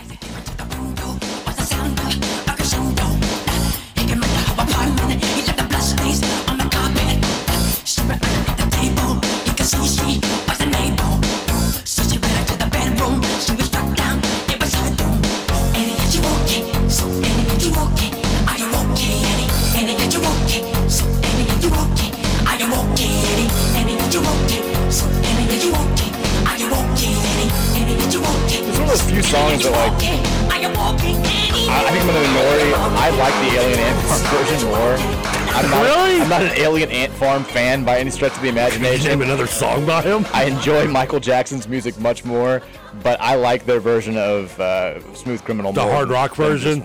Yeah, I, I liked it. It was catchy. I mean, I don't, I don't dislike it. I just don't know if I'd say it's better. I mean, teach his own, but I mean, Right. Uh, I don't know. I mean, it's kind of like the, uh, the, the, I don't know who did it. The, the one that did the um, Boys in the Hood remake. Like, I like that Woke remake, but I still would. But I still wouldn't take it over found Easy version. I mean, I thought it was still pretty good though. I think that I heard that version before I ever heard like the Easy E version. Really? I think I knew that one before I ever. That didn't surprise me because yeah, by the time, yeah, because I told you the story. My so my brothers, I've got two brothers that are 15 and 12 years older than I am, respectively, and they were big into Easy E when I was like a little little kid, Yeah, you do. and I got sent home from preschool for rapping Easy E lyrics from uh, from Eazy-Duz-It. I mean, we were just destined. You're you're you're rapping naughty words. I'm wearing t-shirts with women's breasts on it. The I thing mean, was, I I cut out all the, the naughty words. I still remember. It's one of those things, you know, uh, a seed gets planted so deeply, like the roots are too strong. Like I, I still remember the exact, like the lyrics, and I I can only say them without the words because I'm Easy D. I got. you may think you got, but I got much more with my super duper group coming out to shoot. Easy E, mother, cold knock in the boot. And I, I did I didn't understand that there were pauses for a reason. I just they taught me the cadence, they taught me the words, and the preschool was like, "You need to talk to your son because this is this is it's not acceptable." But that was the that was all I knew of Easy E for. Like, what kind of baby Gronk you raising over here? I was like, I was Baby Easy, Baby Easy E. That's what they called me at Christchurch preschool back in the day. Um, all right, 502-414-1450 is the Thornton text line. Uh, we got intern Patrick in the house. Yeah. By the way, slamming some Jaggers. Yeah. Don't don't br- you can't. How you gonna bring him food in here? That's just not cool, man. What mic are you on? I don't even know. Tap it. It's the I don't know. No, let's see if this one works. Talking to it. This is good radio. There we go. Perfect. Hey, well, you're lucky I'm putting you on if you're gonna bring food in here, not bring me anything from Jaggers. I didn't know what you wanted. Anything plain with a burger, fries. That's what I got over here. Do I look, do I look picky over here? Actually, I No. am kind of picky. Yeah, As I say, you are picky. I am picky, but I, yeah. Uh, let's talk Jeff Brohm last night. The, the the Meet the Brohm family at uh, Frazier History Museum. They had an event from six to seven thirty as Patrick shows off his Let's Play Football T-shirt. Patrick, I'm gonna mute you. So if you want to talk, just give me a thumbs up or something. Okay. Okay. I saw you. Were, he was rocking that at Railbird over the weekend too. I saw you, you pictured with the fam. can't believe he lost his Shady Rays glasses though. He, he did. I still got mine. It was a tough look for Patrick. Amazingly, I haven't lost Dugan mine. posted that picture all over the place. He posted it on Twitter, posted it on Facebook. Everybody, including Patrick's girlfriend, has their sunglasses on, and Patrick is squinting hard he looks, without the sunglasses. It was a tough look. he has trouble keeping his eyes open. It was like rough. me. It was it was rough. He wants to talk now. Oh, I'm sorry, I wasn't looking at him. What do you want to say? Uh, Purdue's kicker follows my dad on Twitter, and he he sent me a DM on Instagram asking where I got this shirt. Oh, nice. I think that's the kicker. Is that our is is that inside intel? We need a kicker now. I guess. I we're- think he's out of eligibility. Oh, well, never mind. Then. It's kicker. Started out at Who Samford. follows eligibility but kicker? Come on. Uh, so Jeff Brohm was asked about a number of things last night. There were some lighthearted moments. I did love that. You know, Jeff was talking about when Oscar wants information, he goes to Brady. He doesn't go to Greg. He doesn't go to Jeff himself. All that good stuff. Classic Brohm shenanigans, shabromigans. Uh, but I, some of the interesting parts uh, of the conversation afterwards, when Jeff was talking with the media, the topic of the rivalry with Kentucky did come up, uh, and obviously this is a rivalry that at once you know, you know, I say multiple times, has been dominated by Louisville thoroughly, but recently has been just absolutely dominated by Kentucky. No competitive games in the last four years. Uh, I guess the last five years, four straight games. Cards have now uh, lost six uh, of the pre- previous seven years, which is just uh, that's not, not not ideal. And Brohm says he doesn't only want to make the rivalry competitive on the field. He wants to he wants to start winning right away. And the quote that he threw out there last night was, "We understand that it's important, and that's important to understand. You have to understand rivalries if you're really going to put an emphasis on trying to win it. It can't just be another game. There has to be preparation being done now before the season starts, which is I mean, you don't want people thinking that you're like working on your Kentucky game plan on June 7th when the game is being played on Thanksgiving weekend. But the fact that you're trying to instill in your team a little bit of a sense of we don't like these guys, that game when it comes around is going to mean a little bit more than, you know, not to use an example, but like, you know, the, the Indiana game, even in, in Bloomington, the, the Murray State game, like, like this is what we need to start doing. You are getting beaten for recruits. You are, are, are getting, you the fan base is taking hits because you're not competitive with the team that they want to beat the most. Let's let it be known. Let's get it in your DNA. You play for Louisville. We don't like Kentucky. We're going to make an extra effort to beat them. What has been happening for the last five years is embarrassing, and it's on you guys to turn it around. And I think that there was a lack of understanding with the past regime when it came to that. I mean, hell, we, we, I don't, I don't think it. I know it. We heard it from Scott Satterfield himself after the first game, where he's like, "I didn't know that this was a rivalry. I, I didn't really get it." And I'm like, well, how? Like, how, how can you not understand? Uh, I mean, coaches, it, it's part of your job to dive into knowing which games on the schedule mean the most to the fan base and making sure that those games are emphasized and the message is communicated to the fan base that we get it. Like, like we want to beat them just as bad as you do, and we're making every effort possible to ensure that that happens. And that didn't feel like it was there with Scott Satterfield, with Jeff Brohm and the rest of the staff. So many of them being from around here, it's nice to know that that's not going to be a concern moving forward. Sum it all up, bleep UK. now I've got the the the clip of him also talking about. That's what I was. I thought you were going to play. I was like expecting to hit play on this, and you kept going. No, no, no. I, I was just talking about the his other quotes. We don't. I, I don't have a. There's not a clip out there that I've seen of him making that quote, so I just had to read it. But he did talk about the quarterback room. A lot of talk this offseason about how many quarterbacks have been added to the roster, bringing Brady Allen over from Purdue. He spoke a little bit about that last night as well. Here's what he had to say. Well, Brady Allen, we recruited uh, at, at Purdue, and uh, he's from the state of Indiana. I got to see him play quite a bit. Uh, had a successful high school career. Came with us this past year at Purdue, and like every quarterback who's not starting, had to you know learn the offense and run the scout team and go against the number one defense and find ways to get better. He's a great young man. He works really hard, and like I said, not only developed him the position for this year, but also for future years is important. And uh, you can't just uh, take anything for granted. So I think he's going to work hard. He's going to add value to the room. Uh, he's talented. Uh, you know, he's going to fit in well uh, with our with our other quarterbacks and our and our team. And I just think, uh, you know, the the more uh, valuable pieces you can add to the puzzle, uh, the better the competition will make the, the overall position. Well, Brady. I I think that that's what you expect to hear from Jeff Brohm. I mean, it's what Yeah. we kind of talked about. There were some people who were like, "Why are we getting this many quarterbacks? This is a, you know, it's not a good thing." And the reality is, we spent the last four years with one quarterback. pretty much. And we've used the I've used the anecdote before, and I'll use it again here. Everybody loved tossing out the little tidbit last year when Aidan O'Connell was starring for Purdue about, you know, he was a walk on who was eighth on the depth chart. You have to have eight quarterbacks to be eighth on a depth chart. Like that's, the, you, you need a deep quarterback room if you're going to have that type of rise to prominence. And I think that with Jeff and Brian and so many people here that understand the quarterback position, you trust yourself. You say, if we get enough seemingly capable arms in our quarterback room, we can find somebody who's going to be good enough to, to help us win a conference championship or compete for a conference championship or compete for a spot in the playoff when it expands to 12 teams. Like that's you know, the more options, the better. And if you have, look, injuries happen. We've seen it happen the last couple of years where we've had to rely on Brock Domann or we've had to rely on Evan Conley. And thankfully, you know, Brock was able to lead us to a three and one record playing a, as a backup last season. Evan Conley had some moments in 2019, but neither one of those guys, I think we could, most of us could agree, could take Louisville to like a, a 10 and 2 record as a starter. It could make us a legitimate ACC title threat as a starter. You got to make sure that you have other options who can. And I think bringing Brady Allen over, hopefully developing some of the younger guys that we already have, um, taking on some walk-ons that had prior, you know, high rankings coming out of high school. It gives you it, it gives you options to work with, and if one of these guys has a rise to prominence like O'Connell, then then great. It makes you feel better about the future. Um, so I'm, I'm all good with that. No, I mean the, the the the more chances of throwing something against the wall and having it stick is the better.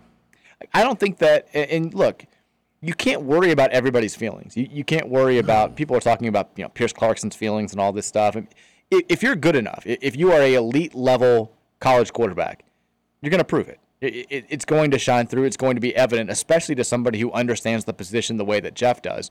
And in this day and age, it's also just not the way that it works. Look at the, I mean, virtually half of power conference teams these days are starting quarterbacks who began their career at other power conferences. I mean, some of the best quarterbacks every single year are guys who were transfers because everybody wants to start now, and that's just the way that it works. So you've got to, with, with knowing that, you've got to load up on the quarterback room, expecting to lose some guys in the coming years. I mean, Texas pays seven figures to bring in Quinn Ewers, and they recruit Arch Manning right behind him. Yeah, I mean, I mean, Joe Burrow was a, tra- a transfer. Like, yeah, all, all these guys are, are transfers. It's just. Yeah, Caleb Williams, who's the, the Heisman frontrunner this year, is a transfer. He did follow his coach, though. Still, yeah, it, I think it, it's still the, the, point's the point. More, to, I think I don't know what the exact stat is. I'd be willing to bet that 50% of power conference teams are going to start a guy this season at quarterback who began his career at a different school. And probably because he started a different school because he was one of maybe four four quarterbacks who were top 100 prospects yeah. that school signed. We're doing it this all year. in a year or two. I mean, yeah, I mean, you can't look at a power conference school and not see them having multiple quarterbacks. I mean, we we, we still had. Uh, I mean, when we brought in uh, what's his name, the the kid from Alabama that, that bombed. Well, I'm trying to blank on his name. Will Gardner. No, no, the, the, the four star kid from Alabama that that pass. I mean, we brought him in, oh. and we. I mean, he we had redshirt. He was a top prospect still. Yeah. I mean, we talked about UK bringing in multiple quarterbacks in the same class. I mean, it's that's how you do it. I mean, I'm just thinking ACC off the top of my head. Jordan Travis started here. Brennan Armstrong is an interconference transfer from Virginia to NC State. Drake Maye, I think, was North Carolina the entire time. I'm pretty sure he was. Yeah. The the, the kid at Clemson is a, a Clemson recruit. Riley Leonard at Duke. Like Clemson has lost quarterbacks. Kelly Patrick uh, was it?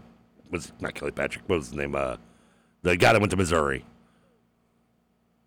Oh, his last name was Kelly, wasn't it? Yeah, some something Kelly. Yeah, Kelly was either first or last name. I forget. Kelly Patrick was the guy who used to work on the station with us. Kelly Bryant. Kelly Bryant, yeah. Transfer. Transfer. Clemson, yeah. He left. Um, who am I forgetting? Justin Fields left Georgia, and went to Ohio State. I mean, Phil Jurkovec is from Boston College to Pitt. Another yeah. transfer. Who replacing a guy that, that they transferred from USC. And then Plummer here. um, the, the kid, Tyler Van Dyke, I think, is a Miami guy right? I think he was. Uh, yeah, because he, he, started as a sophomore, I think. Yeah, a redshirt freshman. So yeah, he's pretty much been the there. The point stands. Lots of transfer quarterbacks in, in power conference football these days. You have to load up your quarterback room to to be ready for that. It's just the way that it works. Uh, other, things that I thought Jeff talked about. You know, he got asked straight up about the roster and how it's changed since spring practice ended a couple of months ago, and he said, for sure on paper we've made a lot of strides. We've made some new additions, and we think that we think can help our football team and be a big part of us helping us find a way to win. You'll never know for sure until they get here what exactly they can do and how they fit in. But to this point, I think we have brought in some good young men that are good teammates that are going to work hard and they're going to want to do their part to build this program. Um, and that's, I think, what the rest of the country is saying right now. Louisville had some areas of, of deficiency on the roster when Jeff got here. They've addressed them as best they could through the transfer portal, and by everybody who ranks this sort of thing, put together a top 10 transfer portal class. And a big part, obviously, Jeff wants to, probably has greater aspirations moving forward, but he also wants to win now, and he talked about that last night. He said, I feel like as a staff, we've addre- addressed the uh, weaknesses as much as we can. We've been committed to trying to improve our football team with the development of our guys here and adding new pieces, figuring out ways to attract the top prospects to come and be committed to building this football team. The goal is to win now. I like that. Is there a position we didn't address in some way or another? No, I, I think we we've tried. I mean, We- tight end is still the one that kind of sticks out. We were like, you know, we, we- it's, yeah, but we still brought in a five star recruit. But it, yeah, Jamar Johnson will help out for sure. But I think that was still a position where you were like, we'd love to have an experienced guy who could come in and, and be a, a starter. And I'm not sure you have that right now, but you still like, you've got Josh Leifson can play. This is a Josh Leifson show. We Leifson, we, we love him. We love our, our KCD Bearcats. Uh, you, so you've still got options there. But besides that, I mean, he went he got linebackers, he got secondary players, he got offensive linemen. Yeah, I mean, they got didn't wide any- receivers. Didn't get any running backs, but Didn't need them Probably because we didn't need Well, it. Yeah. and he did. He got Isaac Guerendo from Wisconsin. Okay. I think they got one other. The, the, the kid from the Bronx is a walk on. It wasn't. A, it wasn't a need because we had depth already coming back to it. because we had Jordan and Turner, which will help. But Yeah. Guerendo will certainly play, and, and he'll help as well. But I, I think, I mean, the the biggest priority he addressed it right off the bat, getting Jack Plummer at quarterback. You needed a guy to come in and be a guy who could step in and play the role for at least you know, this season, help us bridge the gap until Pierce or or whoever is ready for next season. And if nobody's ready for next year, then you do the exact same thing. You mm-hmm. go out. We see this again. I mean, you go out and you get a guy who's a one year quarterback who can come in and start right away and help you out that season. I mean, not just- to not to bash on Satterfield, but if we if we if, if we still had Satterfield's still the coach here, are we spending this offseason talking about Pierce versus Evan Conley for the starting job? I, I think they would have gotten somebody. I'm just not sure it would have been. Yeah, but we've been somebody saying that that for four years, about. yeah, I mean, but we also have had Malik Cunningham here for four years. Like that's the difference. It is nobody wanted to come in and compete with a guy that Satterfield was willing to say like he's our starting quarterback. I, I don't know. I, I, I guess there's some truth to that, but I mean, again, then again, we're also we've also named many examples of power conferences and even our own now with Jeff, who I mean, he's not having a problem bringing in competition for a, for a, top prospect quarterback that Pierce was. He's not, but he's also not bringing in guys that are wanting to be starters right off the bat. Like Brady Allen knows. I think he wants to. I'm sure he would love to be the starter, but he He knows. already that- redshirted once, so he knows that he's coming into a situation where he's probably going to be the backup, and then hopefully will be handed the reins next year. Clarkson's thinking the same thing as a true freshman, uh, and then everybody else is just kind of like they know their spot. Like we we were going after guys who wanted to be starting quarterbacks in the transfer portal before and couldn't get them because we had Malik, or or got them sometimes, and they'd come here and then they'd leave after three days. yeah. Well, I don't. I never will consider the the was that the one McCaffrey was. uh It was McCaffrey. Yeah, it was McCaffrey. Yeah, that dude. That dude sucked anyway. He was not good. Did you see the speaking of? Well, we also got the freshman coming in next year's class, the, the ne- uh, a top prospect as well. He's. I mean, not. He He's a top- good prospect. He's is he like a four star? Isn't he? I think he's high three. Okay, I mean, I'm saying that. I mean, he's a. I think he's like the 25th ranked quarterback. Deuce Adams. Um, still twenty fifth. If you're, uh, that's pretty decent to mess Yeah. high enough for me. I I'm- I mean, I'm, I usually I'm don't say that. crap, I'm just not saying he's. I'm not sure he's a guy who's going to come in here and expect to start as a true freshman. Maybe not. I think that. Yeah, we'll see what happens. I mean, if, if Brady Allen's ready to go, boom. If Pierce Clarkson's ready to go, boom. If they're not, go out and get another transfer. They're Yeah. gonna. We know there's going to be a ton of them available. Speaking of, real quickly before we go to break, speaking of Malik Cunningham, I don't know if you saw Bill Belichick talking about him specifically after practice uh, yesterday. Uh, Cunningham is working out at quarterback with the Patriots, but they're also working him out at wide receiver.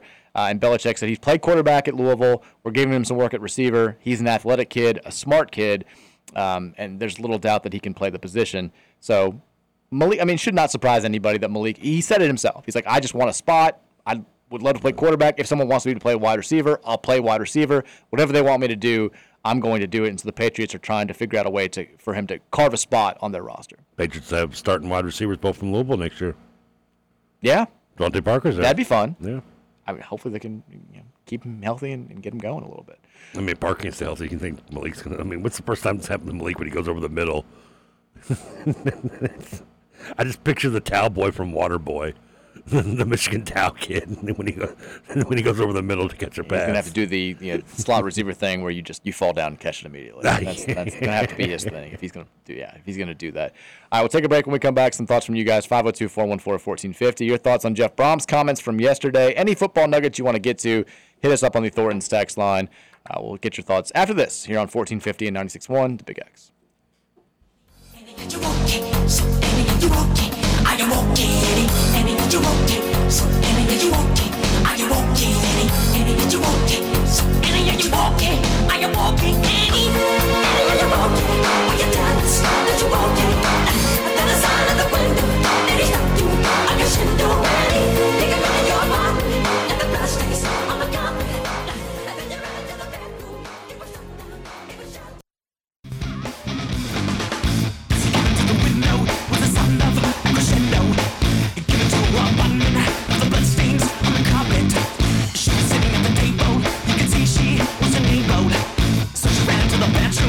See, I like it. Yeah, I do have one question. Uh, when did this song come out? Oh, god, I was in high school, I think. Okay, so why in the video? Was it like 2000? So why in the video is there a kid dancing in the beginning wearing a mask like it's 2020? I don't know. It's so I it blew my mind. I was like, wait a second, this video didn't just come out, right? I don't know if Alien Ant Farm had any other song. Oh, I don't think they did. Like the Bloodhound Gang. They, I like how they do give the lean. The, the, I forgot about that. They do the yeah, like it's a kid wearing a, like a surgical mask dancing Well, on the that street. he's doing Michael Jackson? That's the, oh, no, the lean I know, yeah, but the the kid like is wearing a surgical. Like, I, just, I like, wait a minute, this is. Yeah, he's well, he's that's what he's doing. Michael Jackson. Michael Jackson used to wear that mask. Oh, he did. Yeah, it was like a thing in the in the in the nineties. I don't remember that. Yeah, that's what that's the 'cause- and it, the, that picture of the kid now. He's all dressed up. He did some moonwalk and stuff, and he's wearing the, the Michael Jackson mask. Oh, I didn't know Michael used to wear. Okay, Uh, well, thanks for answering that. That's all, that's what you guys. That's why you ask questions, people. It's curious minds. He's got an inquisitive mind. I do. I, mean, I, I like. I, I- it drives you nuts sometimes, but I have an inquisitive mind. I like to know. Well, I mean, off air, I'm good with it. On air, it's a. I mean, we don't need to stop and pause for every part of anything that's said. I do feel like I'm at home. Virginia is very much in the like. She asks questions about everything, and oh my! I mean, she just doesn't stop talking ever, ever, and everything is a like. Well, why are we driving on tires? I'm like, oh my I, mean, my questions aren't that bad. I feel very similar. It's like I never really leave home when I come when I come on the radio show. Well, that's just because I look like your son. that too. Have you seen one of the? We talked a decent amount of baseball here recently because all the other big sports are in hibernation for the Yeah, baseball's time actually being. going on. Baseball's going on right now. One thing we haven't talked about is Luis Arraez from the the, the, the Marlins. He's hitting 401 right now, which is huh? He's hitting 401. Last night had two hits to raise his average above 400. How many hitters? So, so we've played 62 games. The Marlins have. How many hitters since 1941 do you think have hit above 400 62 games into their season? In, in, in the history of baseball? Since 1941. Oh, since well, 1941. That post like Ted Williams, and I guess. Uh, well, I guess that wouldn't be. Uh, I'll say four. 10. Wow, he's, the, okay. he's the 10th. I mean, names come mind like are Gwynn Williams. Gwynn Ichiro did not, has not done it. Uh, no, I mean uh, Brett comes to mind. The most one, the only one that I remembered, and it's the only one that's happened since '97, is Chipper Jones was hitting 421. Was he in 19 uh, in 2008? Um, but the, besides that, like it, the, we're talking old. I mean, Ted Williams was hitting 407 in 41. Stan Musial and Ted Williams were both hitting above 4, 400 in um, 1948. Rod Carew in 83. Paul O'Neill in 94. John Olerud in 93. Joe Rod Carew was Jewish. Did not. To- Tony Gwynn in 97 and Larry Walker. Larry Walker in 1997 through 62 games was hitting 422. With the Rockies. Yeah. Yeah. And then if you want to kind know, remember him blowing up a little bit when he left Montreal. Yeah. yeah, if you want to know how all those guys ended up, uh, the high, well, obviously Williams did hit above 400 in, in 41, hit 406, but the closest to coming to actually hitting above 400 was Tony Gwynn in 97, finished with a 372 average. Walker actually still hit three uh, 366. What what did th- th- does that not count the strike year? I thought Gwynn had a higher average than the strike year in '94. In '94, I could be wrong, obviously, but I thought it doesn't fall into the because we're talking through 62 games. Uh, Okay. I don't know. So whatever. Tony Gwynn was not above 400 through 62 games that year. I don't know what his average was when the strike happened, but And did, did I hear you say George Brett's name? I d you did not. Oh, I, I could have. Tony Gwynn was hitting 394 when the strike happened. Good lord, that's insane. Yeah, beast. I thought Brett flirted with it at one time. I guess something. I mean, He may have, but again, like I'm Oh, just talking about guys that were hitting above 400 through 62 games. So it's, I mean, maybe he was hitting 390 and he was right there, but um, that's just the stat. Actually, you're right. He actually in, in 1980 ended at 390. There you go. Good call. He never had it. His highest after that was 329 in 1990. But I mean, it's been a while since we've had a guy kind of flirting with this, and, and I'm, I'm curious to see how this this plays out. Uh, the Marlins are not a very visible franchise, but I'll pay attention. I mean, 400s. That's an achievable stat left in baseball, right? You're un, you're unmuted, buddy. I don't think so. I don't think anybody's going to do it. I mean, among, amongst all the other stats that are untouchable, like Cal Ripken or 100 steals or or wins or complete games. third winning 30 games, yeah. I mean, that's like these are like I don't think I have a prayer being Uh, touched. 400 is probably one of the most touchable. I don't know, but It's the most touchable. Ted Williams. Ted Williams would have. sad. Ted Williams. Ted Williams would have hit 420 in 41 if uh, sac flies didn't count as at bats, but they did back then. Does that sound as Ooh. bad as it sounds in my ear? Yeah, dude, he's a little Yeah, muffy. I think it's the mic. I mean, look at the I can try. You want to try the other mic? over look there, at the batting champions the, the last few years. So, like the, the average of the, the batting champion in all of baseball the last few years, 326, 327. Oh, it's gonna be bad. three sixty four, three thirty five, three forty six. Three like n- nobody's even really come close. Like, no, yeah, I mean, We've had one guy in the last 13 years hit over 350 for a season. I didn't say it was. I guess yeah. I mean, I, should, I mean, I guess I figured like among, like I said amongst the uh, by comparison to other stats, it was the more obtainable than some of the others. Maybe I think it's definitely it's more approachable than whether it is uh, approachable or not is another question, I guess. But like, it's more approachable than like Ripken's record. oh, well, that's never getting touched. Nor is AC Green's probably. I don't think. I mean, I don't think anybody's coming near 100 steals again. Try to get talk for me, Patrick. I said stolen bases in a season is untouchable. Okay, I just want to hear your mic test. Okay, but go on. and also I mean stolen bases is kind of like average in where like there was a period of time like Carl Jose Reyes stole 78 bases in 07. He was up there, but recently, like the last 10 years, nobody's coming close. Like like last year, the steal leaders in the AL and the NL were 35 and 41 steals respectively. The year before, 32 and 40. We're just going to talk season stats here, not career stats, right? Yeah, we're just talking season. Yeah, because I mean, I don't know if anybody's going to catch Rickey Henderson's like career stolen either. I mean, I guess you could if you played long enough and done like 40 steals a game, maybe or a season. Maybe if you played 30 years, I don't know. But Brian Hunter stole 74 bags in, in I 97. think you do from Atlanta's having a good Is steal base Vince year. Coleman stole 77. You think hitting 400 is more obtainable than 70 home runs? Yeah, Kuna's got 26 so far. He's not having a nice little run. Vince Coleman stole 107 bases in 90, in 86. Like he was the last one to do it. 109 in, in 87. Yeah. Yeah, him and him and uh, Rickey Henderson. That was the the the, the highlight of stolen base days, or at least the last highlight of it. He can outrun he can outrun a pitch to throw to second, but he can't outrun a uh, a tarp. I think 70 home runs is probably more approachable than 100 stolen bases. I mean, What about hitting 400 versus 70 home runs? Uh, 70 home runs is probably still. What's I, he- I mean, Aaron Judge last year came closer than anybody's come to like hitting 400. I think. like who's the, and who's the RBI record? It's like Hack something from the Cubs, right? Like Hack Um, Wilson, I think is it. Hack it is? Wilson is a was is a famous baseball player. Yeah, I think he doesn't he own the RBI record with like 150 or something In a season, Yeah, I Uh, thought I could be wrong, but RBI record single season. Uh, Hack Wilson 191. okay, I had the right name, but it was way I fell way short. Okay, yeah. I mean, that's is anybody in 190 RBIs. Probably not. I mean, I can't imagine anybody be. I mean, you get a you get like 100 now, and it's it's a pretty good accomplishment, right? All the RBI records look like uh, from like the 30s. The Hammering 30s what they called them. Gehrig driving in tons of runs. Well, it would be the Jimmie Foxx. That would be the, the that was when they finally they switched the balls in 1919, and everybody started blowing everything up. There's nobody on like the top 30 list. Sammy Sosa in 2001 is the first person like Manny Ramirez in 99, like the only guys in like the top 40 that are post 1937. And what was Sosa's? Uh, let's 130 maybe 140. 160. Oh, 160. Okay, wow. Manny Ramirez drove in 165 in 1999, but recently, like no. Yeah, I mean, I mean, is it just is baseball the one sport that has the most? I mean, other than maybe 100. I mean, I mean, somebody might reach 100 in basketball, but like I feel like that's the one sport like records are not usually getting touched.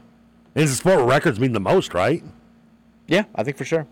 I mean, it's like NBA. I mean, I I didn't really think the triple double, averaging a triple double was obtainable, but now it's just like ho hum. Yeah, like yeah. Now, now, yeah, Triple doubles everywhere. and that's just because the, NBA changed the way it was, the, the rules and everything, so it made it more easy.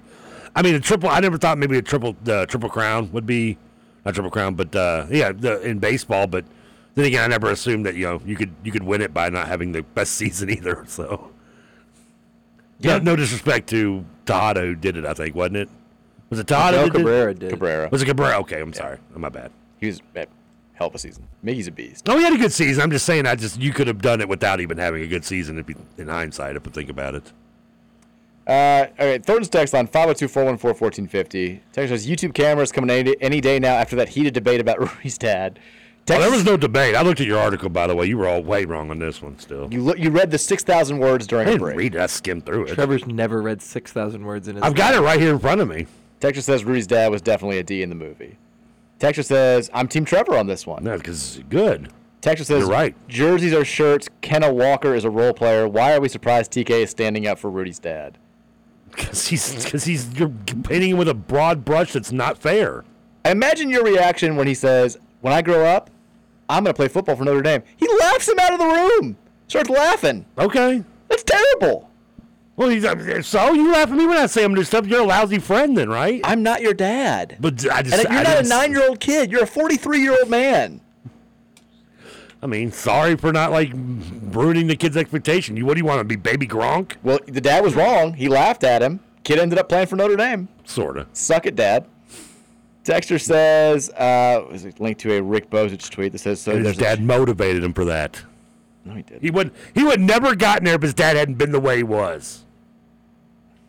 Damn, his dad was the worst. His whole family's the worst.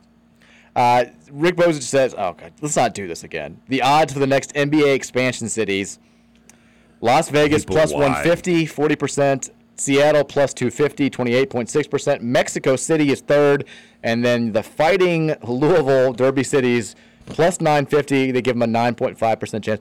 I we, we've covered Let it- this. let it go, people. We've covered this several times in the show. Let it go. I am never getting my hopes up for the NBA coming here again Let it go. we had this happening. we had this huge movement. You know, Dan Issel was doing the NBA to Louisville. I had friends that were on this NBA, and I was like, I was like, this is basically a frat for you guys. It's, it's a social club. Don't think they're like, you need to get involved in this. I'm like, why? There's no movement. There's nothing that, about this that is different than any of the other 50 movements that I've heard over the last 20 years. It's not happening. I'll believe it when I see it. And the NBA is going to expand. They're going to go to Vegas. They're going to go to Seattle. Yeah. That's it. It's obvious. Uh, Louisville lost their chance when Vegas became successful with the Golden Knights. That was the test run by Pro Sports. It worked. They, the NHL didn't help, hurt by letting them load up, as you told me, on their expansion. Yeah, I mean, they they they kind of they kind of played the the, the, the Total scam. Yeah, because they knew because they knew if it wasn't successful though, you weren't going to have the Raiders probably move there, and then no other team was going to move there. So they they tested it with NHL, which is a good sport to do it with when you're talking about the, the Big Four. It was successful. Now the Raiders have moved there. It's been successful. Which the Death Star's an awesome looking stadium, and now you're going to have the, the Oakland A's be there. And yeah, that was it. That was Louisville. That was its only chance because they're not going to go more than two teams. You knew Seattle was a guarantee. They've always been a guarantee, and Louisville's only, and they're going to go east and west. And for those that want to tell me, well, they're both in the west, Trevor. Yeah, what they'll do is they'll move Minnesota to the east, Or will they move Memphis to the east? Or Memphis to the east. Yeah, they'll move one of the two. You're right. Yeah. They're I- giving London a five point. London is plus 1800. A London NBA team, ridiculous. I can't see that. The, the, the We're not people- flying across ponds. I feel like they say it with the NFL too. The NFL is like, like, they're going to expand the, to London. I, they'll play a game or two over there, like they're doing with Jacksonville this year, but they're playing back to back weeks over there. If those are real odds that are to real book somewhere, and you parlay the Vegas with Seattle, that's probably a really good bet. I mean, it's a If those I- are real odds that you can actually bet. I guarantee you, if the NBA ever expands, those are your th- those who will get it. I anyone else would just floor me. I I, I don't see. I mean, The only way we'd have a shot is if they expand by more than two teams. or someone moves here. Yeah. That's that's really expansion is probably I think no no hope at all. I give it no chance. Uh, getting someone to move here, there you got a better shot, and I don't know who it would be.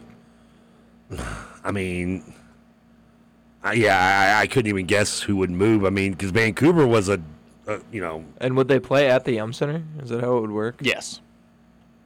I mean, what major city? I mean, I can't I can't think of one other than Charlotte maybe losing the team again. We lost it once.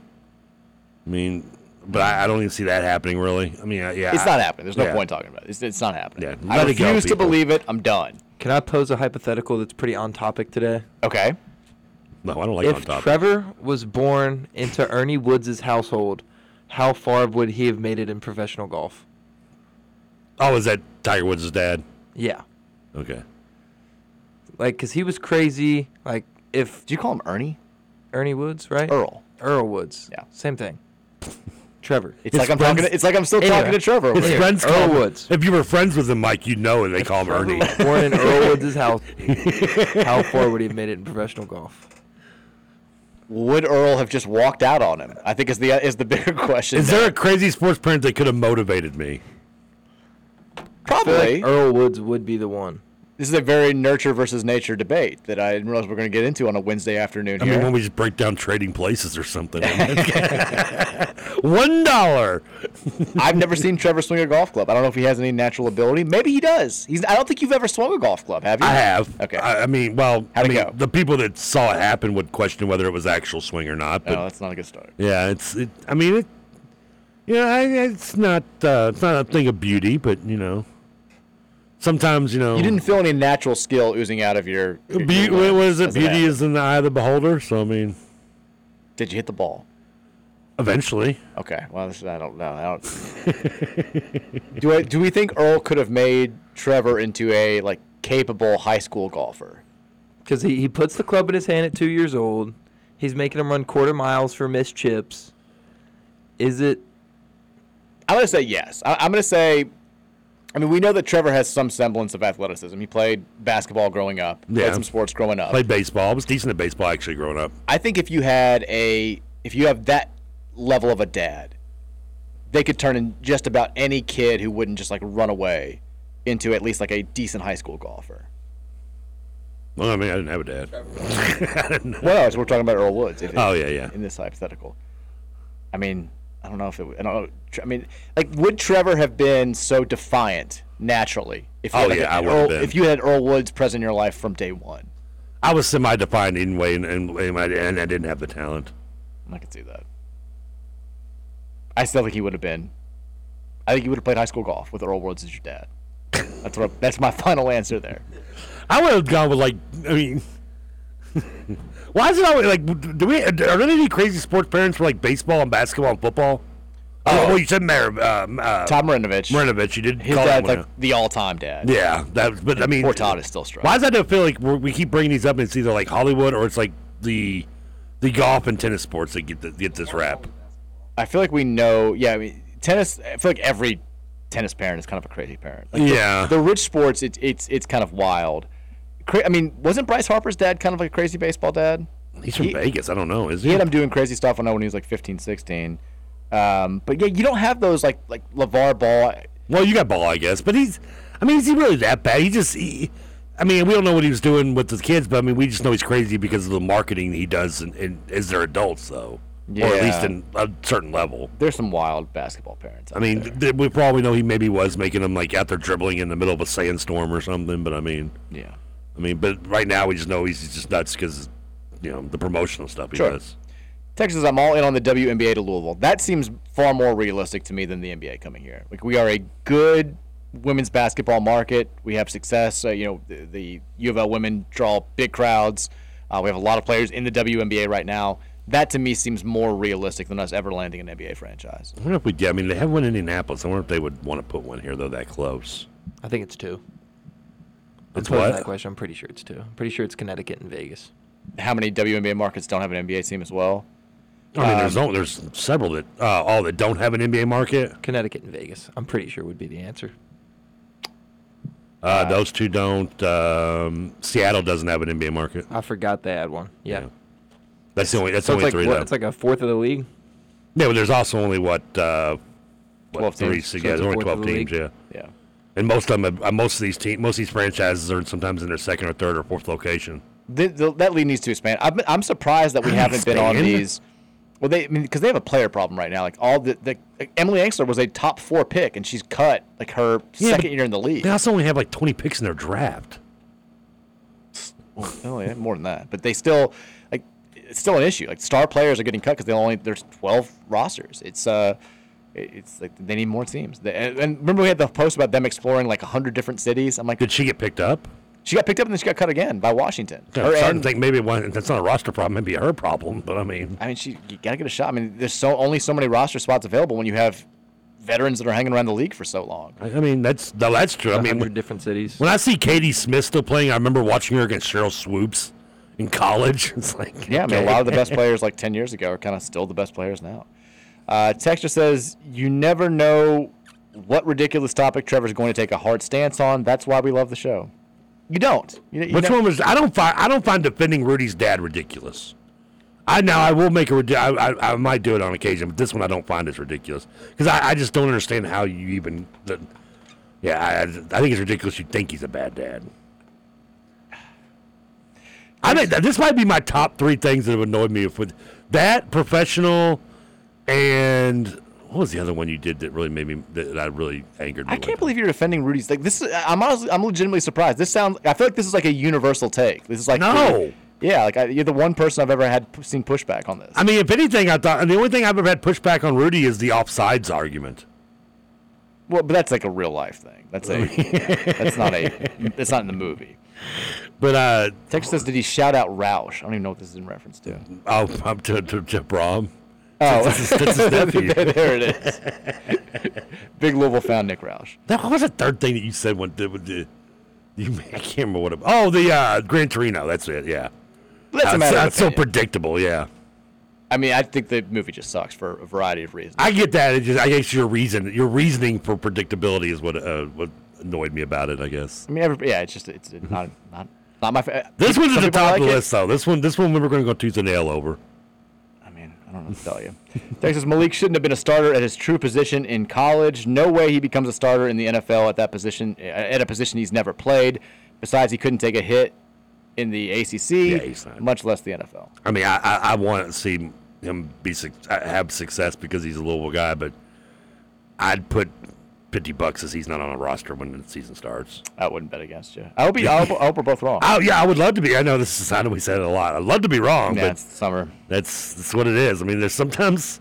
Hey, I guess that makes me a bad fan, right? No, no, it oh, I'm sorry. I thought I had to. Okay. Texas says, uh, Mike, can you recall a more exciting call up for the Reds than we had uh, last night? We talked about that yesterday a little bit. I was trying to remember, but it's the most for me. It's it's number one. I don't remember that atmosphere being like that, even for for Dunn or who was the other one we brought up that, that in 08? I uh, brought up Homer Bailey. Was a, it was a big deal when he got called up in Yeah. 07. Um, Not Dunn. Who was the who was the other power hitter you had? The the other Adam. Uh, help me, dude. Come on. ball, yeah. No, not Duvall. The, he the wasn't called up, but God, brain farting over here today. You got me all people raspy. were very excited for Brandon Larson back in the day. Who apparently was the weirdest dude alive, but this was for me. I mean, Matt McLain. There was a lot of hype for him coming up earlier, but this is this is the most exciting call up the Reds have had since I've been a fan, for sure. Jay Bruce. Even with Jay Bruce's call up, like it, the, the atmosphere was not like that. No, this is I like it was. You there was different. yeah, you're right. Like these players we've mentioned, I think had excitement big by called up, but and, and uh, maybe I go back and watch Jay Bruce's first game. I could be wrong, but I don't like last night was like it, it, almost. I'm. Do you, can I use the word electric? It was. I mean, that was. I, again, it was like a rainy Tuesday night game. Yeah, I mean, the place is packed. It's going nuts. The fact that you come back, and no, I know he doesn't get the winning hit, but you know the the prospect that called, called up just two weeks ago before him he does get the winning hit. I mean, it's yeah. There's there's plenty of reasons. If you're a Reds fan, I know there's a lot of holes you you, you pointed out and still in this team, but there's plenty of reasons to get go from six to midnight right now if you're a Reds fan. Texture says, uh, Sean Casey. I love the mayor. He was an Indian before he was a Red. He was not a, a Yeah. Red call. Texture says the Paul Janish call up brought tremors. As a Janish defender from back in the He's day. He's actually listed as starting shortstop on the Jay Bruce call up team. Yeah, I'm sure he was. Yeah. Janish was a great defensive player. Could not hit for absolute crap. He was 20. I'm sorry, if you're 25, I feel like you got to be younger to have this kind of excitement for a call up, right? It's 20. I mean, that's. Should you? Because if you're 25, you've probably already been hanging in the in the minors for at least three or four years. yeah, I, I would assume so. Nothing against. Not saying that you should have to be called up before 25, because the catcher for Baltimore is 25, and he's Adley Rutschman. yeah, he's destroying everything. He's having a great year. Texas does Mike know that Roush is related to Brohm? I do. Yeah, we've talked about it. Yeah, this it's, it's He was uh, all over the uh, the the intro. The, His the- uncle, yeah. The introductory press conference. He was there. Uh, Texture says, "It's been a while since I've seen Rudy, but I felt like his dad was more a product of the time than he was a total D. I bet 80% of the dads in the Midwest around the time were similar. That's the way that they try to, to paint it out. I mean, his son's also just just quitting his job uh, on a, on a whim to go to college at like 24, 25 years old. I mean, he, he's trying to stop his son from maybe making a bad mistake. Well, he was wrong. Well, he obviously was. That's the point of the movie. Texas says 12 rosters and the veterans don't retire. WNBA definitely needs to expand. Yeah, that's I mean, it's it's a tough for anybody trying to break into that league right now. It's I rough. mean, they want to. Exp- the NBA wants to pay more money to keep them from going black. Then, then that's fine. Yeah. Then Texas, is there a market U of L size that supports major pro sports and Power Five athletics? So, what do you mean? Say it again. Is there a market U of L size that supports both Power Five athletics and major pro sports? I mean, the closest thing we have to compare it to is, is Memphis, which is clearly bigger than we than us. Um, Hey, and- really? Yeah, uh, and, and they and they do a good job of certainly supporting the Grizzlies. I think Memphis basketball fans will tell you has fallen off a little bit in recent years, but the fan base still definitely cares. I mean, they sold out when they hired Penny Hardaway. They sold out their Midnight Madness event. They've had good home crowds in recent years. There's clearly excitement there, but when they when that program dips, I think the the support that was just always there regardless isn't quite there anymore. Although we can relate to that in recent years as well. So I mean, I think the Houston towns, Dallas, and and and, and possibly Houston, Ta- and they Texas. did say Power Five athletics. He said Houston, right? I Hu- can't hear Houston's him. Big 12 now. So Yeah. technically, I guess that Okay, so Cincinnati. what conference then, is too. SMU in? They're they're not, they're still in uh, AAC, right? SMU is still in the AAC. Yeah. Um, Min- no, not Minnesota. Really. I mean, they don't. I mean, I guess certain sports for the Golden Gophers, but they do they do a decent job supporting their football team. I think, right? Oklahoma City. Yeah, but their fan base. I, I'm not a big fan of their basketball fan base. I think they're fair weathers. Um, Can't, that's a good question. I mean, yeah, I don't know. We're gonna go some more. Yeah, I mean, that's that's yeah, that's. Cincinnati does a pretty good job. They're I not- guess yeah. I mean, yeah, the Bearcats have some support. Yeah, I mean, They're not way bigger than Louisville. Texture says Trev keeps trying to get Mike to be his dad in real life or vicariously through John. Uh, keeps burning this image of Trev trying to overtake Baby John's body like Vigo in trying to possess Baby Oscar's body in Ghostbusters 2. Mike, I'm not your dad. You could be. Do you want to be? Cla- Classic Trevorism. I'm dead.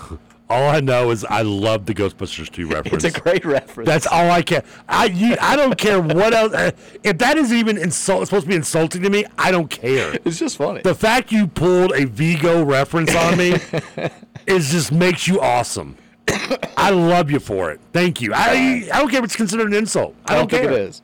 Uh, let's take a break. When we come back, 5 o'clock hours up next. More nonsense. We got intern Patrick in the house. It's a uh, Wednesday here in lovely Jeffersonville, Indiana on 1450 and 96.1 The Big X.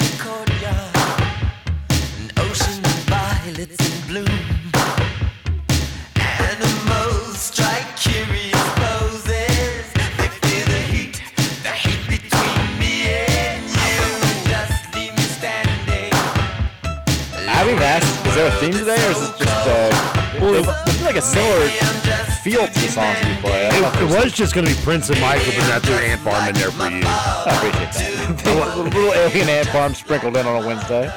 I was Not just. I was just going. Well, I was going to go Michael because uh, in honor of Elly being the king, the new king of pop.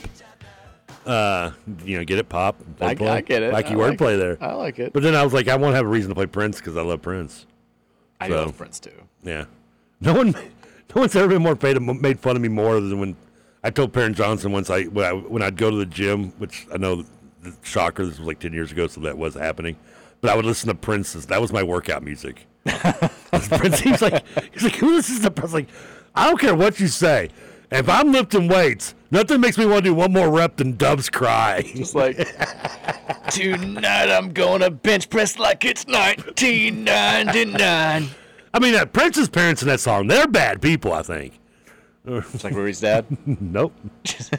Welcome in Rory's five o'clock. was a, was a saint. Five o'clock hour here on 1450 961 The Big X. Hopefully your Wednesday is off work and you're headed home. Even if you're not, thanks for spending some time with us here on The Big X. Uh, we've talked to little Jeff Brohm there in the second hour talking about his comments last night in front of the crowd at the Frazier History Museum as you met the Brohms. Um, we've talked to more nonsense via the text line, of course. We have not talked any more about PGA, the LIV Tour merger, which is still uh, very juicy. I did love that the the guy who does the Netflix, who runs the the Full Send show, he had a picture of Rory like on the phone and was like, just answer the question, like, yes, we were shooting when the news broke. I- like, like that's gonna be must watch TV. And Rory got out there today.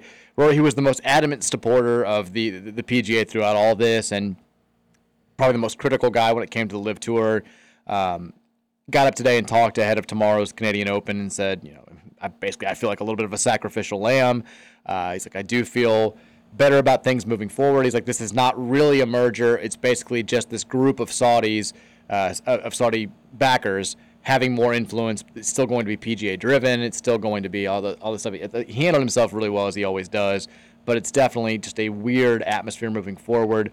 Very curious to see what the atmosphere is like next week at the U.S. Open when you have the the, the LIV players and the PGA players interacting for the first time post this news breaking. But it's still uh, it's definitely still the big story in the world of sports. We've also got NBA Finals Game Three tonight. Yeah. Are you gonna watch? I mean, I, I feel Yeah, like I I'm, probably will. There's, I mean, there's, I'm gonna watch Dynamite, but I mean, I'm still more into like, Elly De La Cruz mania. Like I'll, I'll probably I'll watch Elly. I'll flip over at the end for the the finals game if it's close. But I'm I'm just not that into it. I'm not. I, I, I, Just not that- just not that into you. Yeah, no, and I'd go see a movie in theaters. It's not a bad movie. It's okay. It's not bad. You're There are worse movies. You're, you, I will. You, you're right. There is. There's better movies and there are worse movies. I'll say For that sure. for both. Um, but uh, yeah, I'll probably do the same because the game's at what is it eight eight thirty? I think probably eight thirty. I it's, yeah, eight twenty or something like that. Uh, yeah, I'll probably flip it over and watch it a little bit here and there, mainly because I want to you know gather up the DVR and AEW so I can fast forward through commercials, and most likely the women's match. Uh, but the uh, yeah, I'll, I mean if it's a blowout, I'm not going to keep it on. I'm, I'll, I'll probably I'll watch mo- as much as the Reds as I will probably that game, which is you know I guess savagery. Now the thing I want to know about the this PGA LIV combination still is okay. We we I joked yesterday about the. I mean, are they gonna like? Is there gonna be a new name? I No. mean, I mean, are they just so what? The LIV is just gonna disappear and it's never gonna. I mean, they're just gonna drop the name. I think after this year, yes. I think they're, they're going to finish out their their tour. But the, this group, the the PIF, the, the Saudi Arabian group, is going to like like they're not bringing Did you, did you mean POS or PIF? PIF. Okay. Yeah. Whichever one fits. Um, if the shoe fits. like it's basically going to be them having influence on the PGA, which is what they want it all on. Like, if there's a, if there's a big winner in all this, let, let there be no doubt. The big winners in all this are the the Saudi billionaires. Like they got what they wanted originally. Um, they're going to be able to have significant pull as far as the future of the PGA, the way that the tour plays out, the way that the rules change. Like they're they're in. Like they, got what they wanted to begin with. Just for having, just they just bought their way in. Basically, again, they Michael Scott Paper Company their way in. Like they launched this like this rival company that was not doing well at all, but that was yeah, offering something that the PGA couldn't. The PGA was trying to up its purses and, and probably wasn't. They were struggling to pay long term. It wasn't a good situation for them financially moving forward, and like they couldn't just afford to wait out the the the LIV tour falling apart because nobody was going to their tournaments or watching their tournaments, and so they had to come to this this this merger, and that's the way that golf is going to be moving forward. Because that's what the USFL tried to do was uh, overpay people that the NFL wouldn't, and it didn't work out. Because it's the NFL, yeah. Yeah, I mean now the NFL did get challenged with the AFL, and they merged, and it, I mean they didn't keep the. I mean it stayed NFL, but they just gave them the AF, AFC and NFC. It it is. But I- the ABA when it merged, the four teams merged, it didn't change any names either. I guess. I do. I'm going to send you this interview because part of it is the whole. The most interesting thing. I think nobody comes out of this looking worse than than Jay Monahan, the PGA commissioner. Um, the whole using families of 9/11 was so bad, was so bad a year ago when he was trying to do it, and then now having to defend it. I I sent you a video there if you can play it.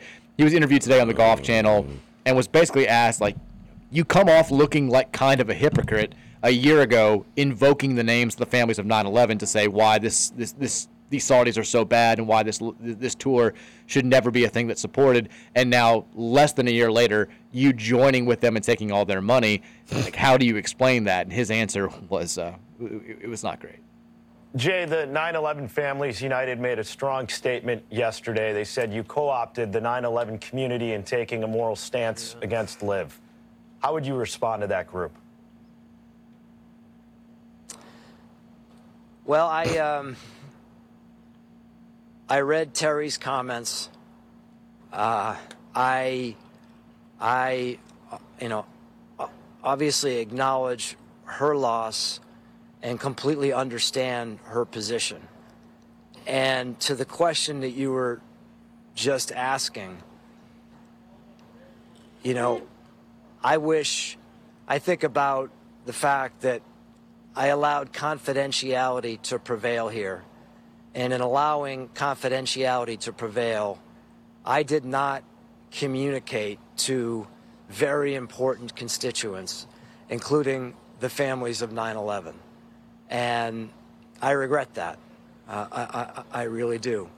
Um, but as we sit here today, you know, I, I, think I think it's important to you know to reiterate that um, I feel like the move that we've made and, and how we move forward is in the best interest of our sport. We've eliminated those fractures. Um, but for for any uh, any difficulties I've caused on that front, again, I have to own that as well, and that comes back to communication. Not the best answer I've ever heard. Did that even make sense to anybody else? Other, I mean, it didn't. I think it purposely was just some a lot of stumbling and some buzzwords in there. Yeah, it's like none, none of that even I didn't even answer the question. Like, first of all, like I love the fact he's hypocritical about saying, uh, you know how I stand. Everyone's hypocritical at some point or another. It's human Sure. nature. It's inevitable you're right. almost. Um, my problem with the 9/11 thing was that it's just it's it's it's cheap heat. It, for sure. It's just it's like you know, the, the wrestling terms. Like when you go in a wrestling arena and you're like, your sports team sucks. Ha ha ha. It's like you people are idiots. Everybody. 9 11. Yeah, I mean it's just it's, going to generate a reaction. It was it, it was just a stupid. I mean, and I get at the time he was just trying to, I guess, be, uh, oh, um, I mean, just overzealous and you know, completely you know, overcorrecting, again, going against you know what he thought was a threat, or I guess clearly was a threat in the, in the LIV tour.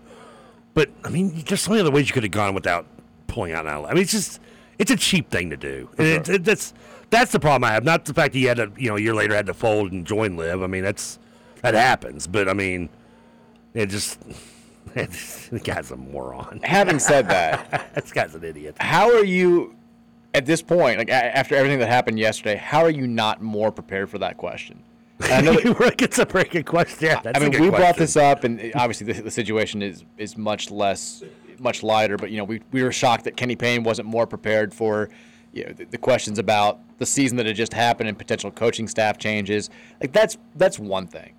When you know that you're, like the the biggest story, one of the biggest stories in the entire world right now, is how you are coming off as such a hypocrite, especially in this one particular instance. How do you not spend all of last night mapping out exactly what you want to say instead of just fumbling over your words for 30 seconds before you try to echo some sentiment of remorse for the, even know what he the, the families and then just go back to hammering on the points that you want to hammer on.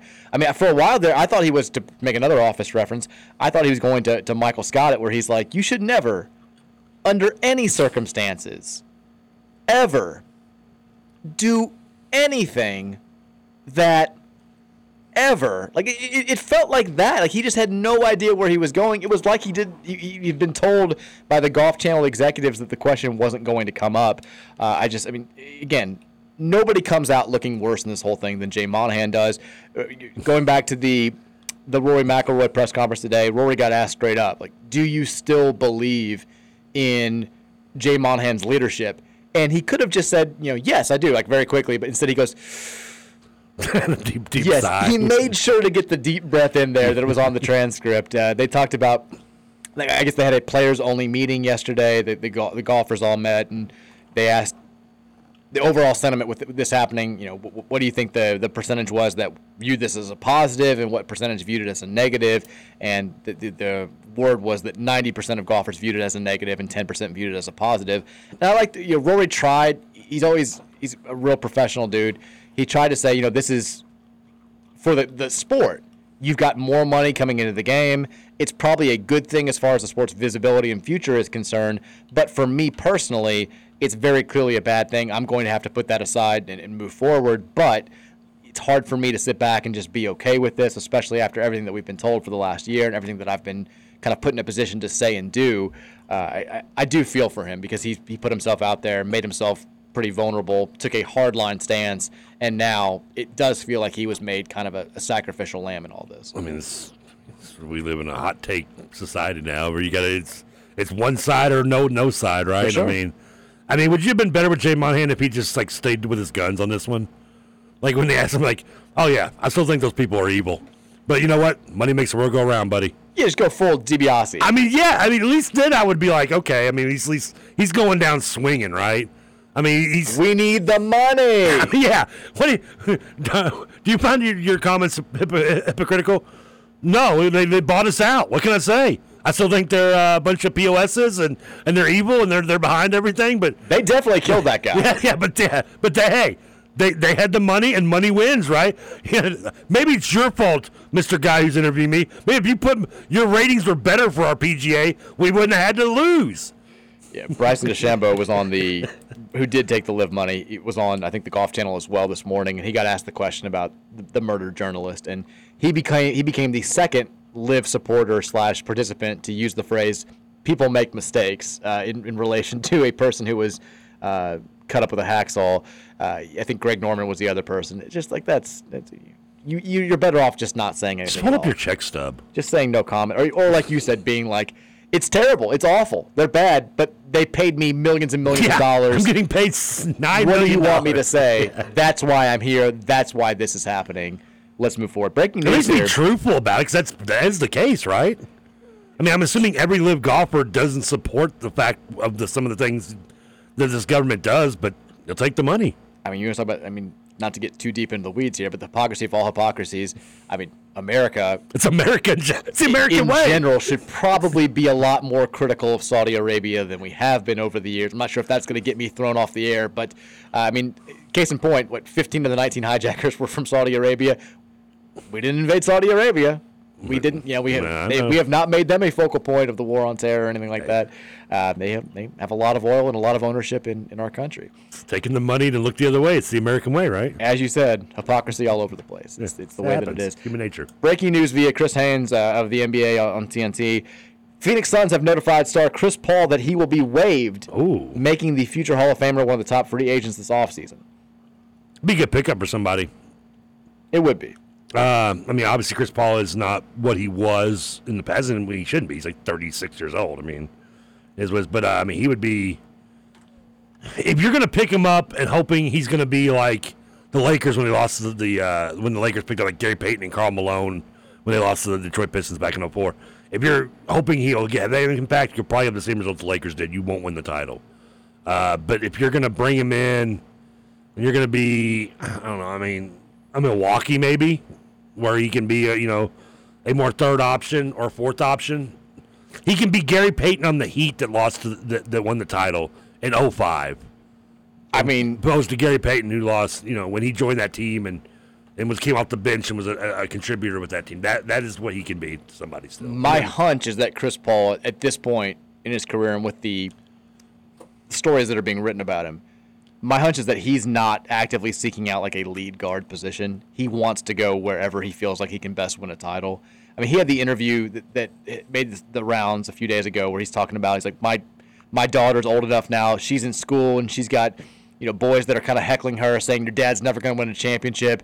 Which I I didn't want to be a mean person, but I was watching it. I'm kind of like laughing. I'm like, come on. I'm, I'm like. that poor child. What a what a what a horrible way to grow up. There are, there, are, there are way worse things that kids are bullied for these days in normal uh, America. Should have been in my middle school. Your dad, your dad's only a hundred millionaire, doesn't have a, a ring. You're only set for life, regardless of what you do for the next ninety years. Yeah, Rudy's dad's will looking never better now, right, isn't he? Rudy's dad is not. Yeah. He's, he's coming out looking like gemstones right now. I, I was just like, come on, man. Like, you want me to feel sorry for you here, but I just, I just, I can't do it. And no, I hope you never win a title, regardless of what your daughter may have to hear for like five minutes a day at school every now and then.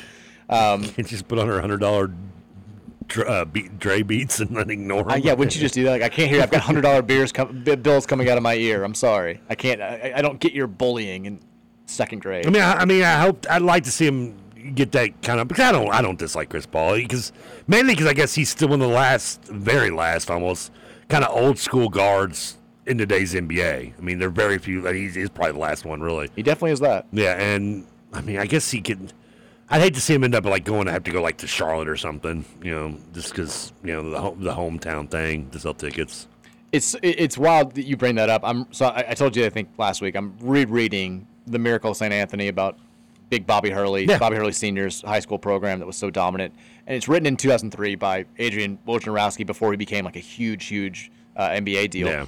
And he's talking about how the mindset of all these point guards is like they're all pass first. Like they're all like they're desperate to be the all-time assist leader at St. Anthony. They're, they're desperate to, you know, they write their goals out and they want to be the all-time assist leader at their college program. And it's just so different now when you like they're, they're talking about the, the kids are competing for the starting point guard job and all they want to do is run the show and get the ball in the hands of their scorers. I'm like, there's just that mentality is nowhere now in today's college in basketball at any level. I mean, you get you get assists. I mean, the assist numbers I don't think are horrible, but yeah, most point guards are score first now. It's just it's changed so much so quickly. There aren't like they're- referencing Bobby Hurley and everybody wants to be Bobby and everybody wants to be Jason Kidd's the idol of this kid who's like a freshman making the leap to the the varsity for the first time and it's just it's crazy how the game just always and there a lot of times the game is cyclical. There probably will will come a time in the next 10, 15, 20 years where that becomes in vogue again, where people are, you know, the, the past first point guard comes back a little bit. I mean, for the record, Trae Young did lead the league in assists at ten point two, which is pretty good.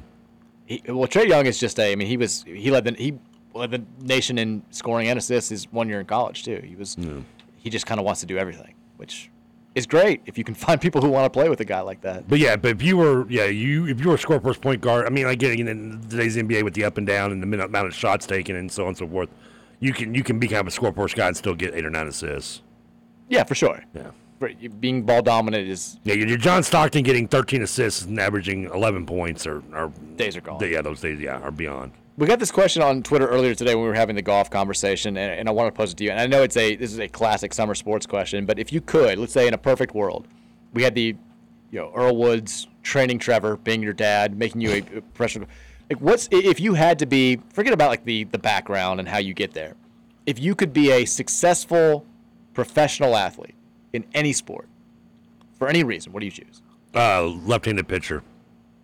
I, you didn't have to. You didn't have to, to specify your. Well, I had to because lefty dexterity. Because if you're lefty and, and you're pitching in Major League Baseball, you can go to like 45.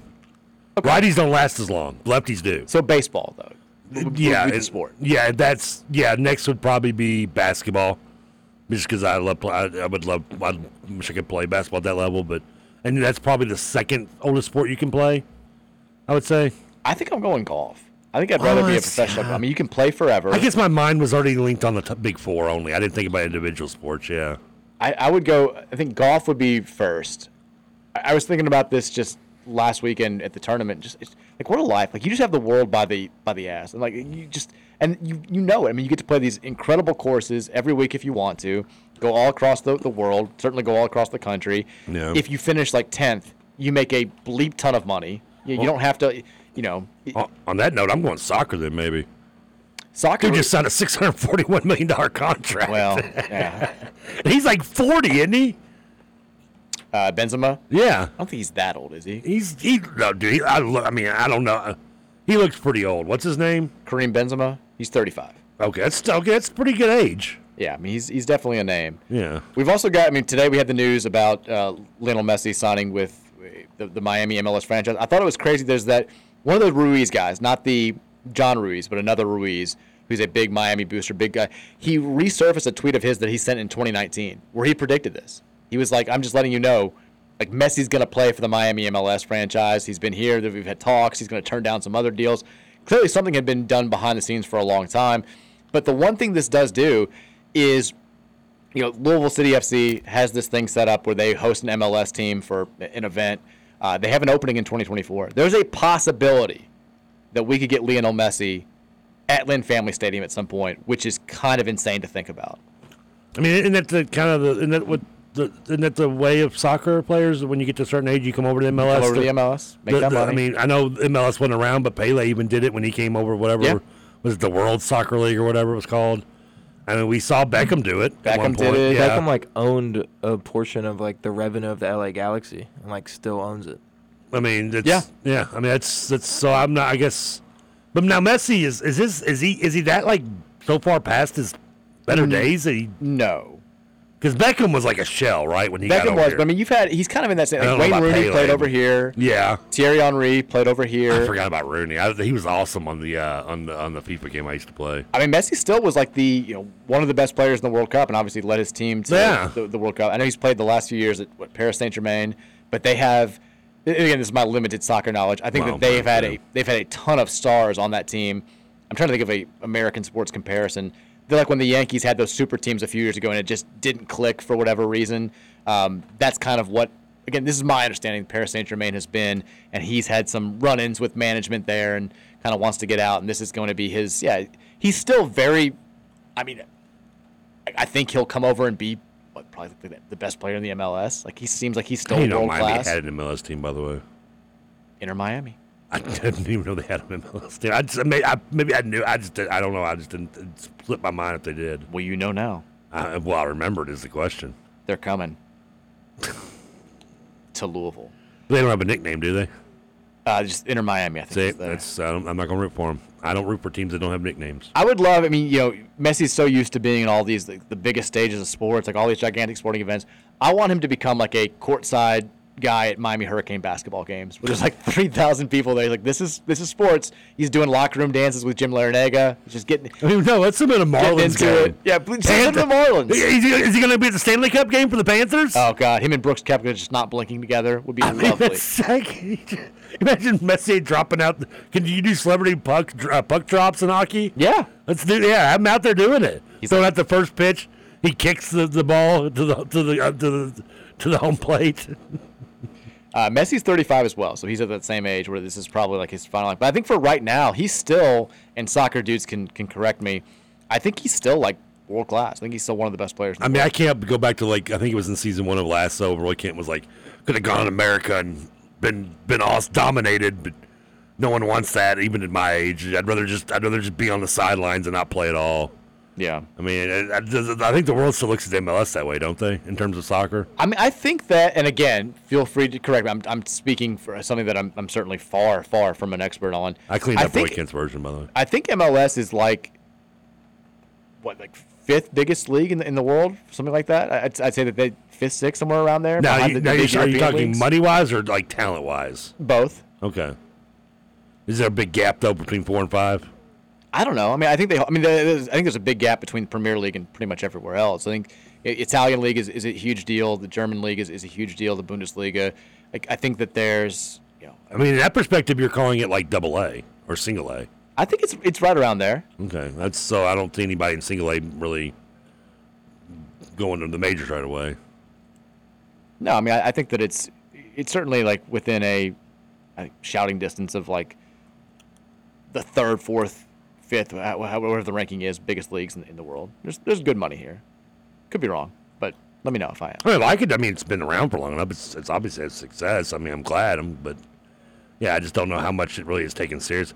I mean, how much do we take some of the European leagues seriously in basketball compared to the NBA? Yeah, I mean, it, it, I think it's the same kind of thing. Yeah. I, I think that the you know, certainly the European soccer fans look down on the MLS, but it's not like it's you know. I think we can recognize that the the Euro League is you, you have a lot of talent over there. Certainly, some players who A lot more money being spent, which is probably helps. I mean, the the following and and there are players who probably could make an NBA roster and be NBA contributors who are playing high level in, in the Euro League just because the way that roster situations work out here.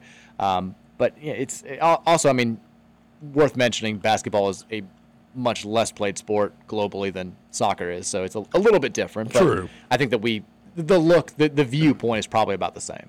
Look, this baffles me right here. You ready? Yes. This is where I'm. This, I'm gonna come off old man on this one. Shocking turn of events here. Just, just breaking news for you. Here's another one. WNBA has postponed tonight's Minnesota New York game due to air quality impacts in New York area. I saw the Yankees game got postponed. Okay, the Yankee I get. In, uh, correct me if I'm wrong, but in, in this basketball game indoors, It is. That strikes me as a, a little bit. I guess they're saying like it's sort of like when you're not supposed to go outside during like a snowstorm and they cancel games or something. Like it's so. That's a a little different than air quality. I saw the air quality is supposed to be like like 200 is considered safe, and it's like 380 in New York right now. I mean, did, has anyone ever considered air quality safe in New York anyway? I, I, I don't know what to I say mean, that. that's- The pictures are insane. Like the, I get it, the yeah. haze is crazy. Um, but yeah, I'm a little surprised that they canceled a game that's inside. I mean, the WNBA. I mean, do you really need to tell people? I mean, you need all the ticket money you still get, right? I guess they're just telling people to stay inside. Period. I, I guess it's that type of situation. Anyways, uh, we'll take some I'll text in the last segment at 502-414-1450. That's the Thornton's text line. We'll hear from you, then we'll uh, look ahead to tonight's NBA Finals Game Three, and then we'll call it a show. It's the Mike Rutherford Show here on 1450 and 96.1, the Big X. Oh, just gotta turn it up.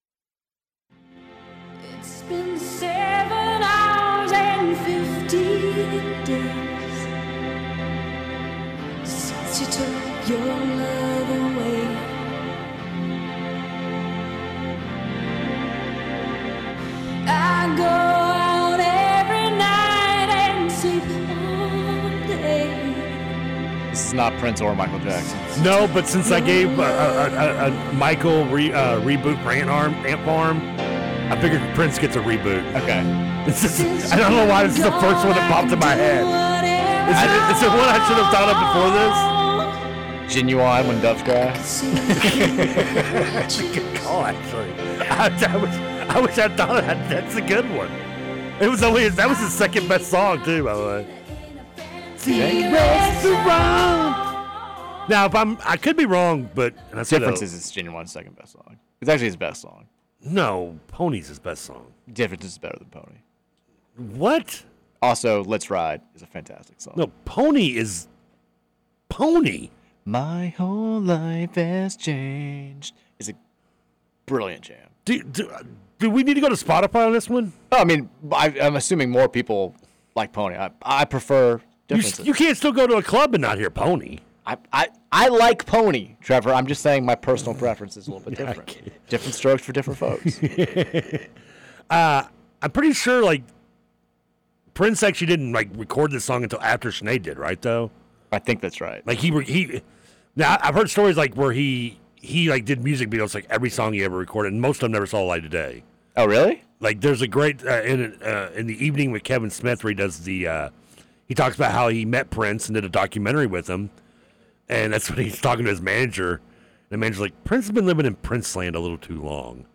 like he's like, what do you mean? He's like, well, Prince will wake up in Minnesota at four in the morning and want a, want a camel, and he just doesn't understand why he can't get a camel at four in the morning in Minnesota.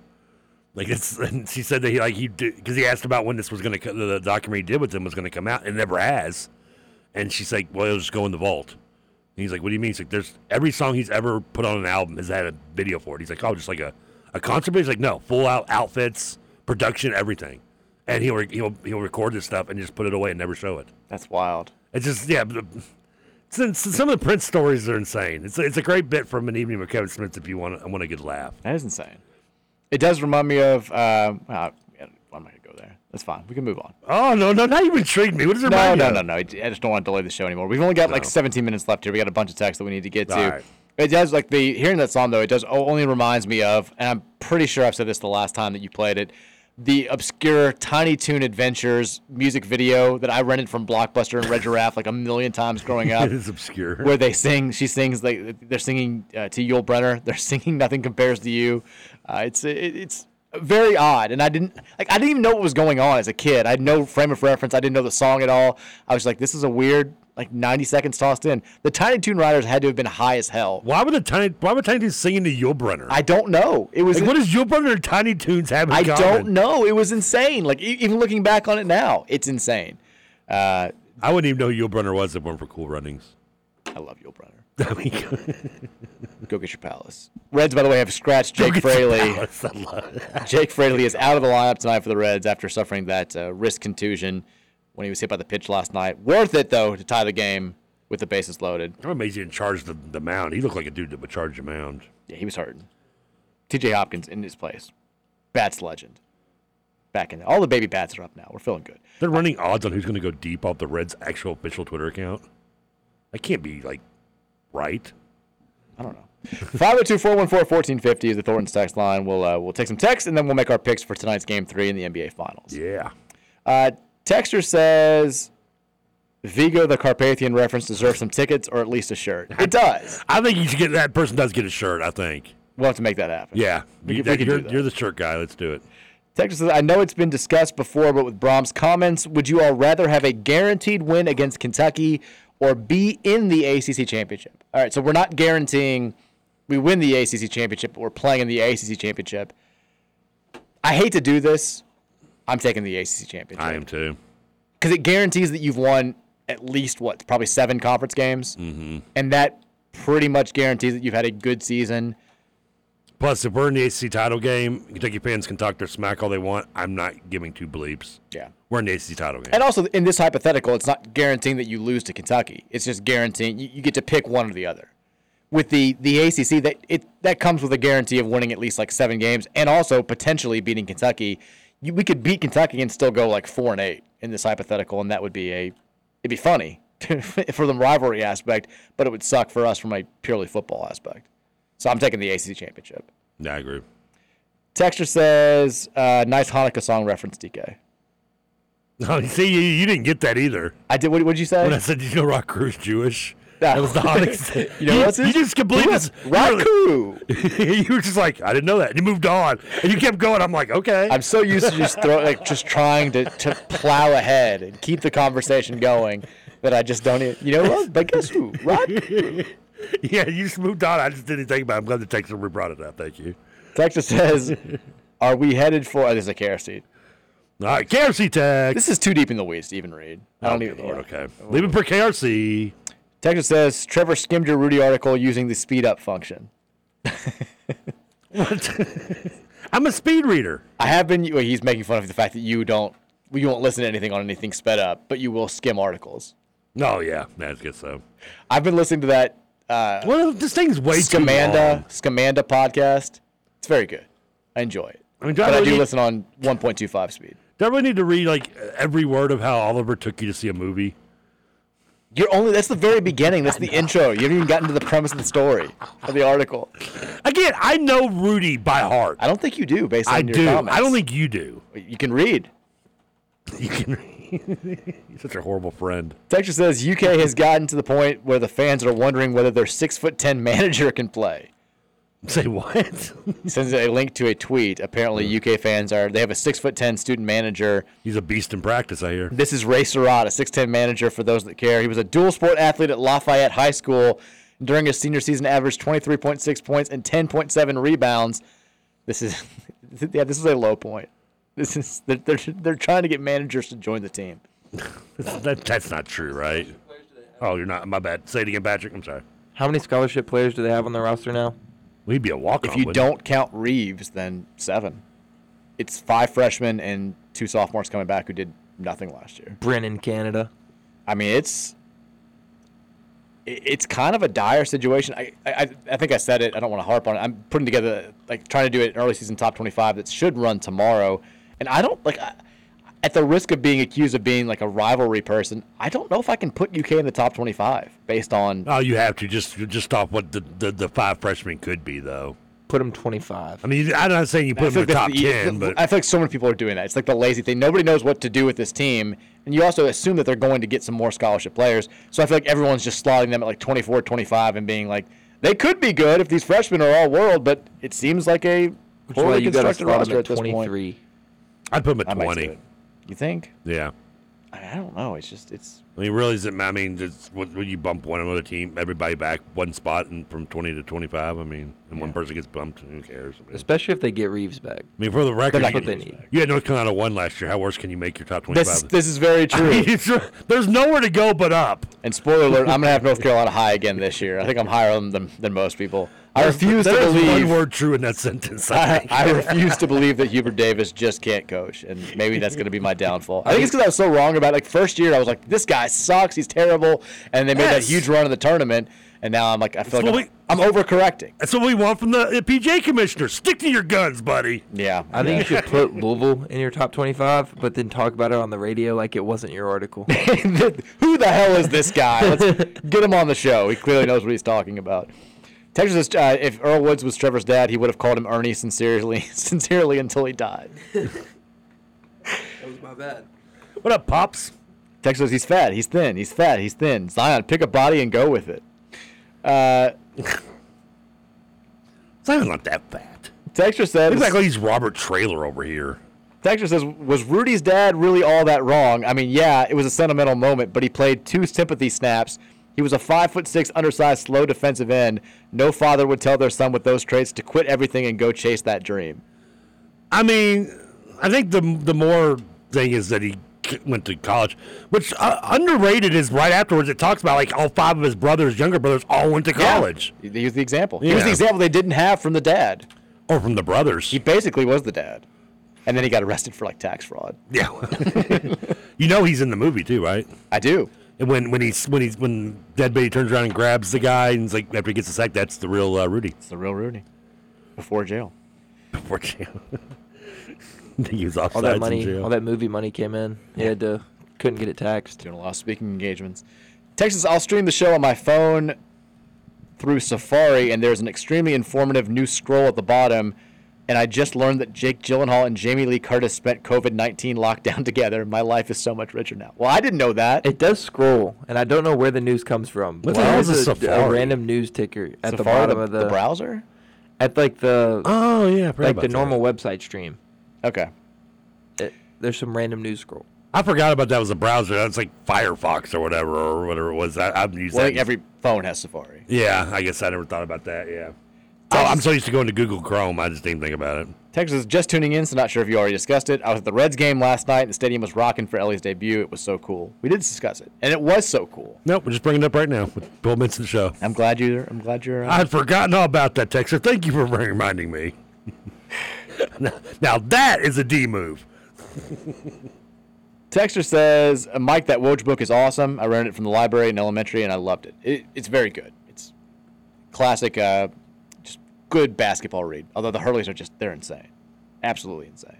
Like insane, like bad insane, like No, just in like a very insanely driven. Speaking of No, sport, yeah. like on the topic of crazy sports dads, like Bobby Sr. is not letting Bobby, like basically never let Bobby Hurley do anything besides just play basketball. He would, people would come That's over, they'd be like, "Do you want to go to a party? Do you want to do this?" And he would look at them and just be like, "You know I can't. Like I'm going to get shots up. That's what I'm going to do." Texas, I don't know about you, but I'm kind of invigorated by all this offseason chippiness from Skyy and Flowers towards UK. I haven't seen Trent Flowers getting into it with UK fans. I've seen Skyy Clark for sure. I wouldn't do it. Uh, the our little players don't need to be doing that at all right now.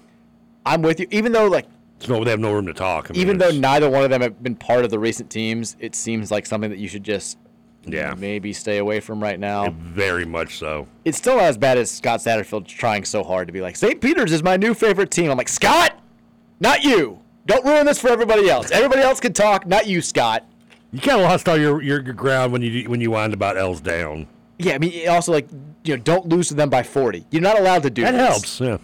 It'd be like, I mean, it's like if Nick Mingione were weighing in on like Louisville bat, bat at this point because we've kicked their baseball team's ass like a billion years in a row. If he was trying to be like, yeah, L's down, Scott, or something, be like, Nick, not you. Everybody else gets to talk about them, but you. But I haven't seen the Trentyn Flowers smack talk. But I'm kind of with with TK. Let's, I mean, I'm okay with having confidence, but let's not not yet, right? Not. I tell you what, give them a run for money or beat them, then we'll talk. Win more than four games. Someone said this, and this is from our SB Nation Dallas Mavericks site, Mavs Moneyball. And this is the headline. Nice name. This is about them potentially drafting Grady Dick. So th- this is the headline. This is not just remember what I'm about to read is a headline. Mavericks work out dick ahead of possible dick pick at number 10. it's just a great headline. I, I was. Did they really need to throw in the second D? I think it's intentional. How many times have I heard that in life? I mean, the subhead is Dick could give the Mavs a hot hand. I mean, that's, that's a good one. Texas says MLS Uh. isn't so much of the retirement league as it was during Beckham's years. There's been a lot of those old Euro stars that have come since and, and pretty much did it all all did okay at best. Even Wayne Rooney was just above average. Lou City and Inter Miami's best chance to play would be the U.S. Open Cup, the tournament that includes all the leagues. Uh, the only problem is it's geographic, so both teams would need to make it quite far. yeah, Ro- Rooney and Beckham were bad in MLS, weren't they? I think they just didn't do anything. Like, Or they, they didn't- didn't really care. Yeah, I don't remember Rooney even hardly playing. I remember him coming over here, but I could, you know, I mean, I don't follow MLS that extensively, so I mean, but I don't, don't remember him actually doing anything. I don't know if Thierry Henry like, really did anything here either. I mean, so I feel like Messi's still, like you said, I mean, he was still Still really good. He was still, in, yeah, just the World Cup just last summer, just actually you know, being competitive. Probably not peak, but still, I think very good. Yeah. Texture says Memphis and Louisville are extremely similar in metro population. They are actually extremely similar in many ways. The average income is actually higher in Louisville. And then he says this site uses analytics to rank soccer leagues, but it didn't send a link. So I, I don't. Yeah, you, I think what bothered me is when you said that you, you acted as if they, like Memphis was way bigger. Like I just, I don't know. I just Yeah. don't see them as way. I've been, I I, mean, I've been to Memphis, bigger. but I guess it's not. I go by. I guess you know me. I, I like to judge it by, how big the skyline is, and Memphis is is not like dwarfing Louisville's in any way to me. I keep, you know, your mic's on. What are you talking to? It's not on. You know, it's, it's unmuted. It's just he's not. We can't uh, hear him. Yeah, sorry. Yeah, it's him. not working, dude. Um, sorry. Sorry, Patrick. Says, is Trevor buying the AEW Fight Forever video game? Oh yeah, that comes out in uh, like a like a week, I think. They've been talking about it for four years. It's supposed to be looking. It's supposed to have a similar look to um, the WCW versus NWO game, Revenge Ah, I remember that one. Uh, maybe the greatest wrestling game of all time. Yeah, it's gonna. It looks awesome. Texas, where is IU in your top 25? Uh, they are just outside. As of right now. Well, how do they not? They. I would think that would. They have top twenty five roster right now, don't they? I don't think so. Okay. Texture says, "Damn, baby Jake was getting the True Lies Jamie Lee treatment during COVID." Eyeballs. that was a that was lucky Jake Gillihan. it's, it's a great scene, by the way. Texas, did you all see former FSU wide receiver Travis Rudolph was acquitted of his murder charge today? Apparently, the kid he ate lunch with that went viral attended the trial at some point. I do. I, I did see that, and I did feel because that was such a feel good story back in like 2016, 2017, whatever it was. Him going and eating with the the, the kid, having lunch with him, like really making an impact on him. The kid that was was bullied, and didn't have any friends, and like went, went viral for all the right reasons. And I don't know the details of the murder investigation, but it, I mean, it makes me happy that he wasn't just an absolute monster this entire time. I, why, why am I drawing a blank on who this guy is? He played wide receiver at Florida State. Okay, I just like. I don't know if he ever had a stint in the NFL, but I know he was he was a good wide receiver at Florida State back in the day. Uh, it looks like he played on the, the Giants roster for a season as an undrafted player in 17 and was on the practice squad for Miami, and that's it. Okay. But yeah, I just I don't remember. No, even what you're talking about though, with the whole kid thing, I don't. Really, yeah, I just didn't doesn't ring a bell. It was a viral story back in the day, and it was a, it was a good one. Like I remember writing about it and being like, "This, I, he's an FSU guy, but I'll, I'll root for him." And I don't know the details of the murder trial, but it did make me happy to hear. I, I, honestly, I don't even know if I remembered that he was on trial. He was for charged for first degree murder and three counts of attempted first degree murder. Yeah, but acquitted today. So hopefully the, the right decision was made. It makes me happy if it is because I want to like him. He seemed like a good guy in college. Um, all right, we've got uh, no time left for text. Thanks to everybody who spent some time with us today on the text line at 502 414 1450. But tonight, game three of the NBA Finals. Let's see if we can keep the NBA playoff prediction hot streak going, although we struggled a little bit in the conference finals. Hey, I won on the last one. I took Miami getting plus eight. You did? I won, yeah. Did you bet them straight up? I know you took them straight up to win the first game. No, I didn't. Remember, I was glad I forgot to bet it before I left here. But that was your pick. That was my pick, which would have been wrong. Yes, uh, but I did bet it last time. I didn't take him straight up. I just took him getting points, but I should have taken him straight up because they won, obviously. I took them to cover, but I had the Nuggets winning. I thought the Nuggets were going to win Yeah. That game. Now tonight, it, now it's interesting. I feel like if the if the Nuggets are going to dominate the series, which so many believe they were, including myself, I, yeah, they probably need to win this one, or else it gets like, you know, can the Heat actually do this? Becomes the conversation. But it's Nuggets on the road, taking on the Heat. Game three in Miami, 8:30 tip off on ABC. Denver is a three and a half point road favorite. TK, what you going with here? Um, Denver winning and covering. I think they win this game by 20 tonight. Really? A blowout, yeah. That is I think they come in. They, they confidence. I think they come in and the Miami owners are happy that those seats aren't yellow anymore because they're going to be empty by the fourth quarter. I told you my buddy who's like a, a big Heat fan who lived in Miami for a while. He went down there. He bought, they bought tickets and he's going to a Wow. game. He's staying with his old friend who, fun fact, was in the Jay Z Big Pimpin' video. I've heard. I remember you've told me about Yeah. him. That's a that's a good. Uh, you know what? I'm not going to question that dude's fan. If he's going to pay to go down there and go to a finals game, which how much did he say? How much he paid for finals tickets? It's a lot. How much? Tell me. I'm not telling you. Tell me. You may not want it on air. We don't even know who he is. I'll tell you off air, but my, uh, people listening could maybe figure it out. Okay. He uh, he he has two kids and a pregnant wife, and yet he's going he's going down to Miami midweek to go to a, a, uh, finals game. Are you going to write an article about how he's a big Diaz attack? He's very excited. He's very pumped. For his sake, I hope Miami wins tonight, but I'm Okay. with you. I don't think it happens. I don't think it's going to be quite as. Does he have good seats though? I don't know. Okay. I'm sure he'll send us. He'll send. He's, he's a very big texture. He'll send us a million pictures once he actually gets All there. right. But uh, I think the Nuggets win. I think it's really close. I'm gonna say the Nuggets win tonight by three. So taking the Heat with the points. So I take the Heat to cover, but that, not. Don't bet that. That's just yeah. That, that'd, be, a very. dumb That's bet. a confident if pick. Take, if you're gonna Here's take, my no, pick. No, no, no, no. Don't bet it. If you're gonna take the Heat, take go ahead and take a money line. Like that's a, that's a very obscure prediction, but I'm going with uh, I'm going with Denver in in a very very close one. Okay. Enjoy the hoops tonight. Is there no, there's no hockey tonight, right? no hockey tonight. We got Louisville Bats baseball coming your way on our airwaves. Yeah, Bats boy. back in action tonight at 7:05. Coverage will start here at 6:35. So keep it locked. We'll see you guys tomorrow at three o'clock. Compare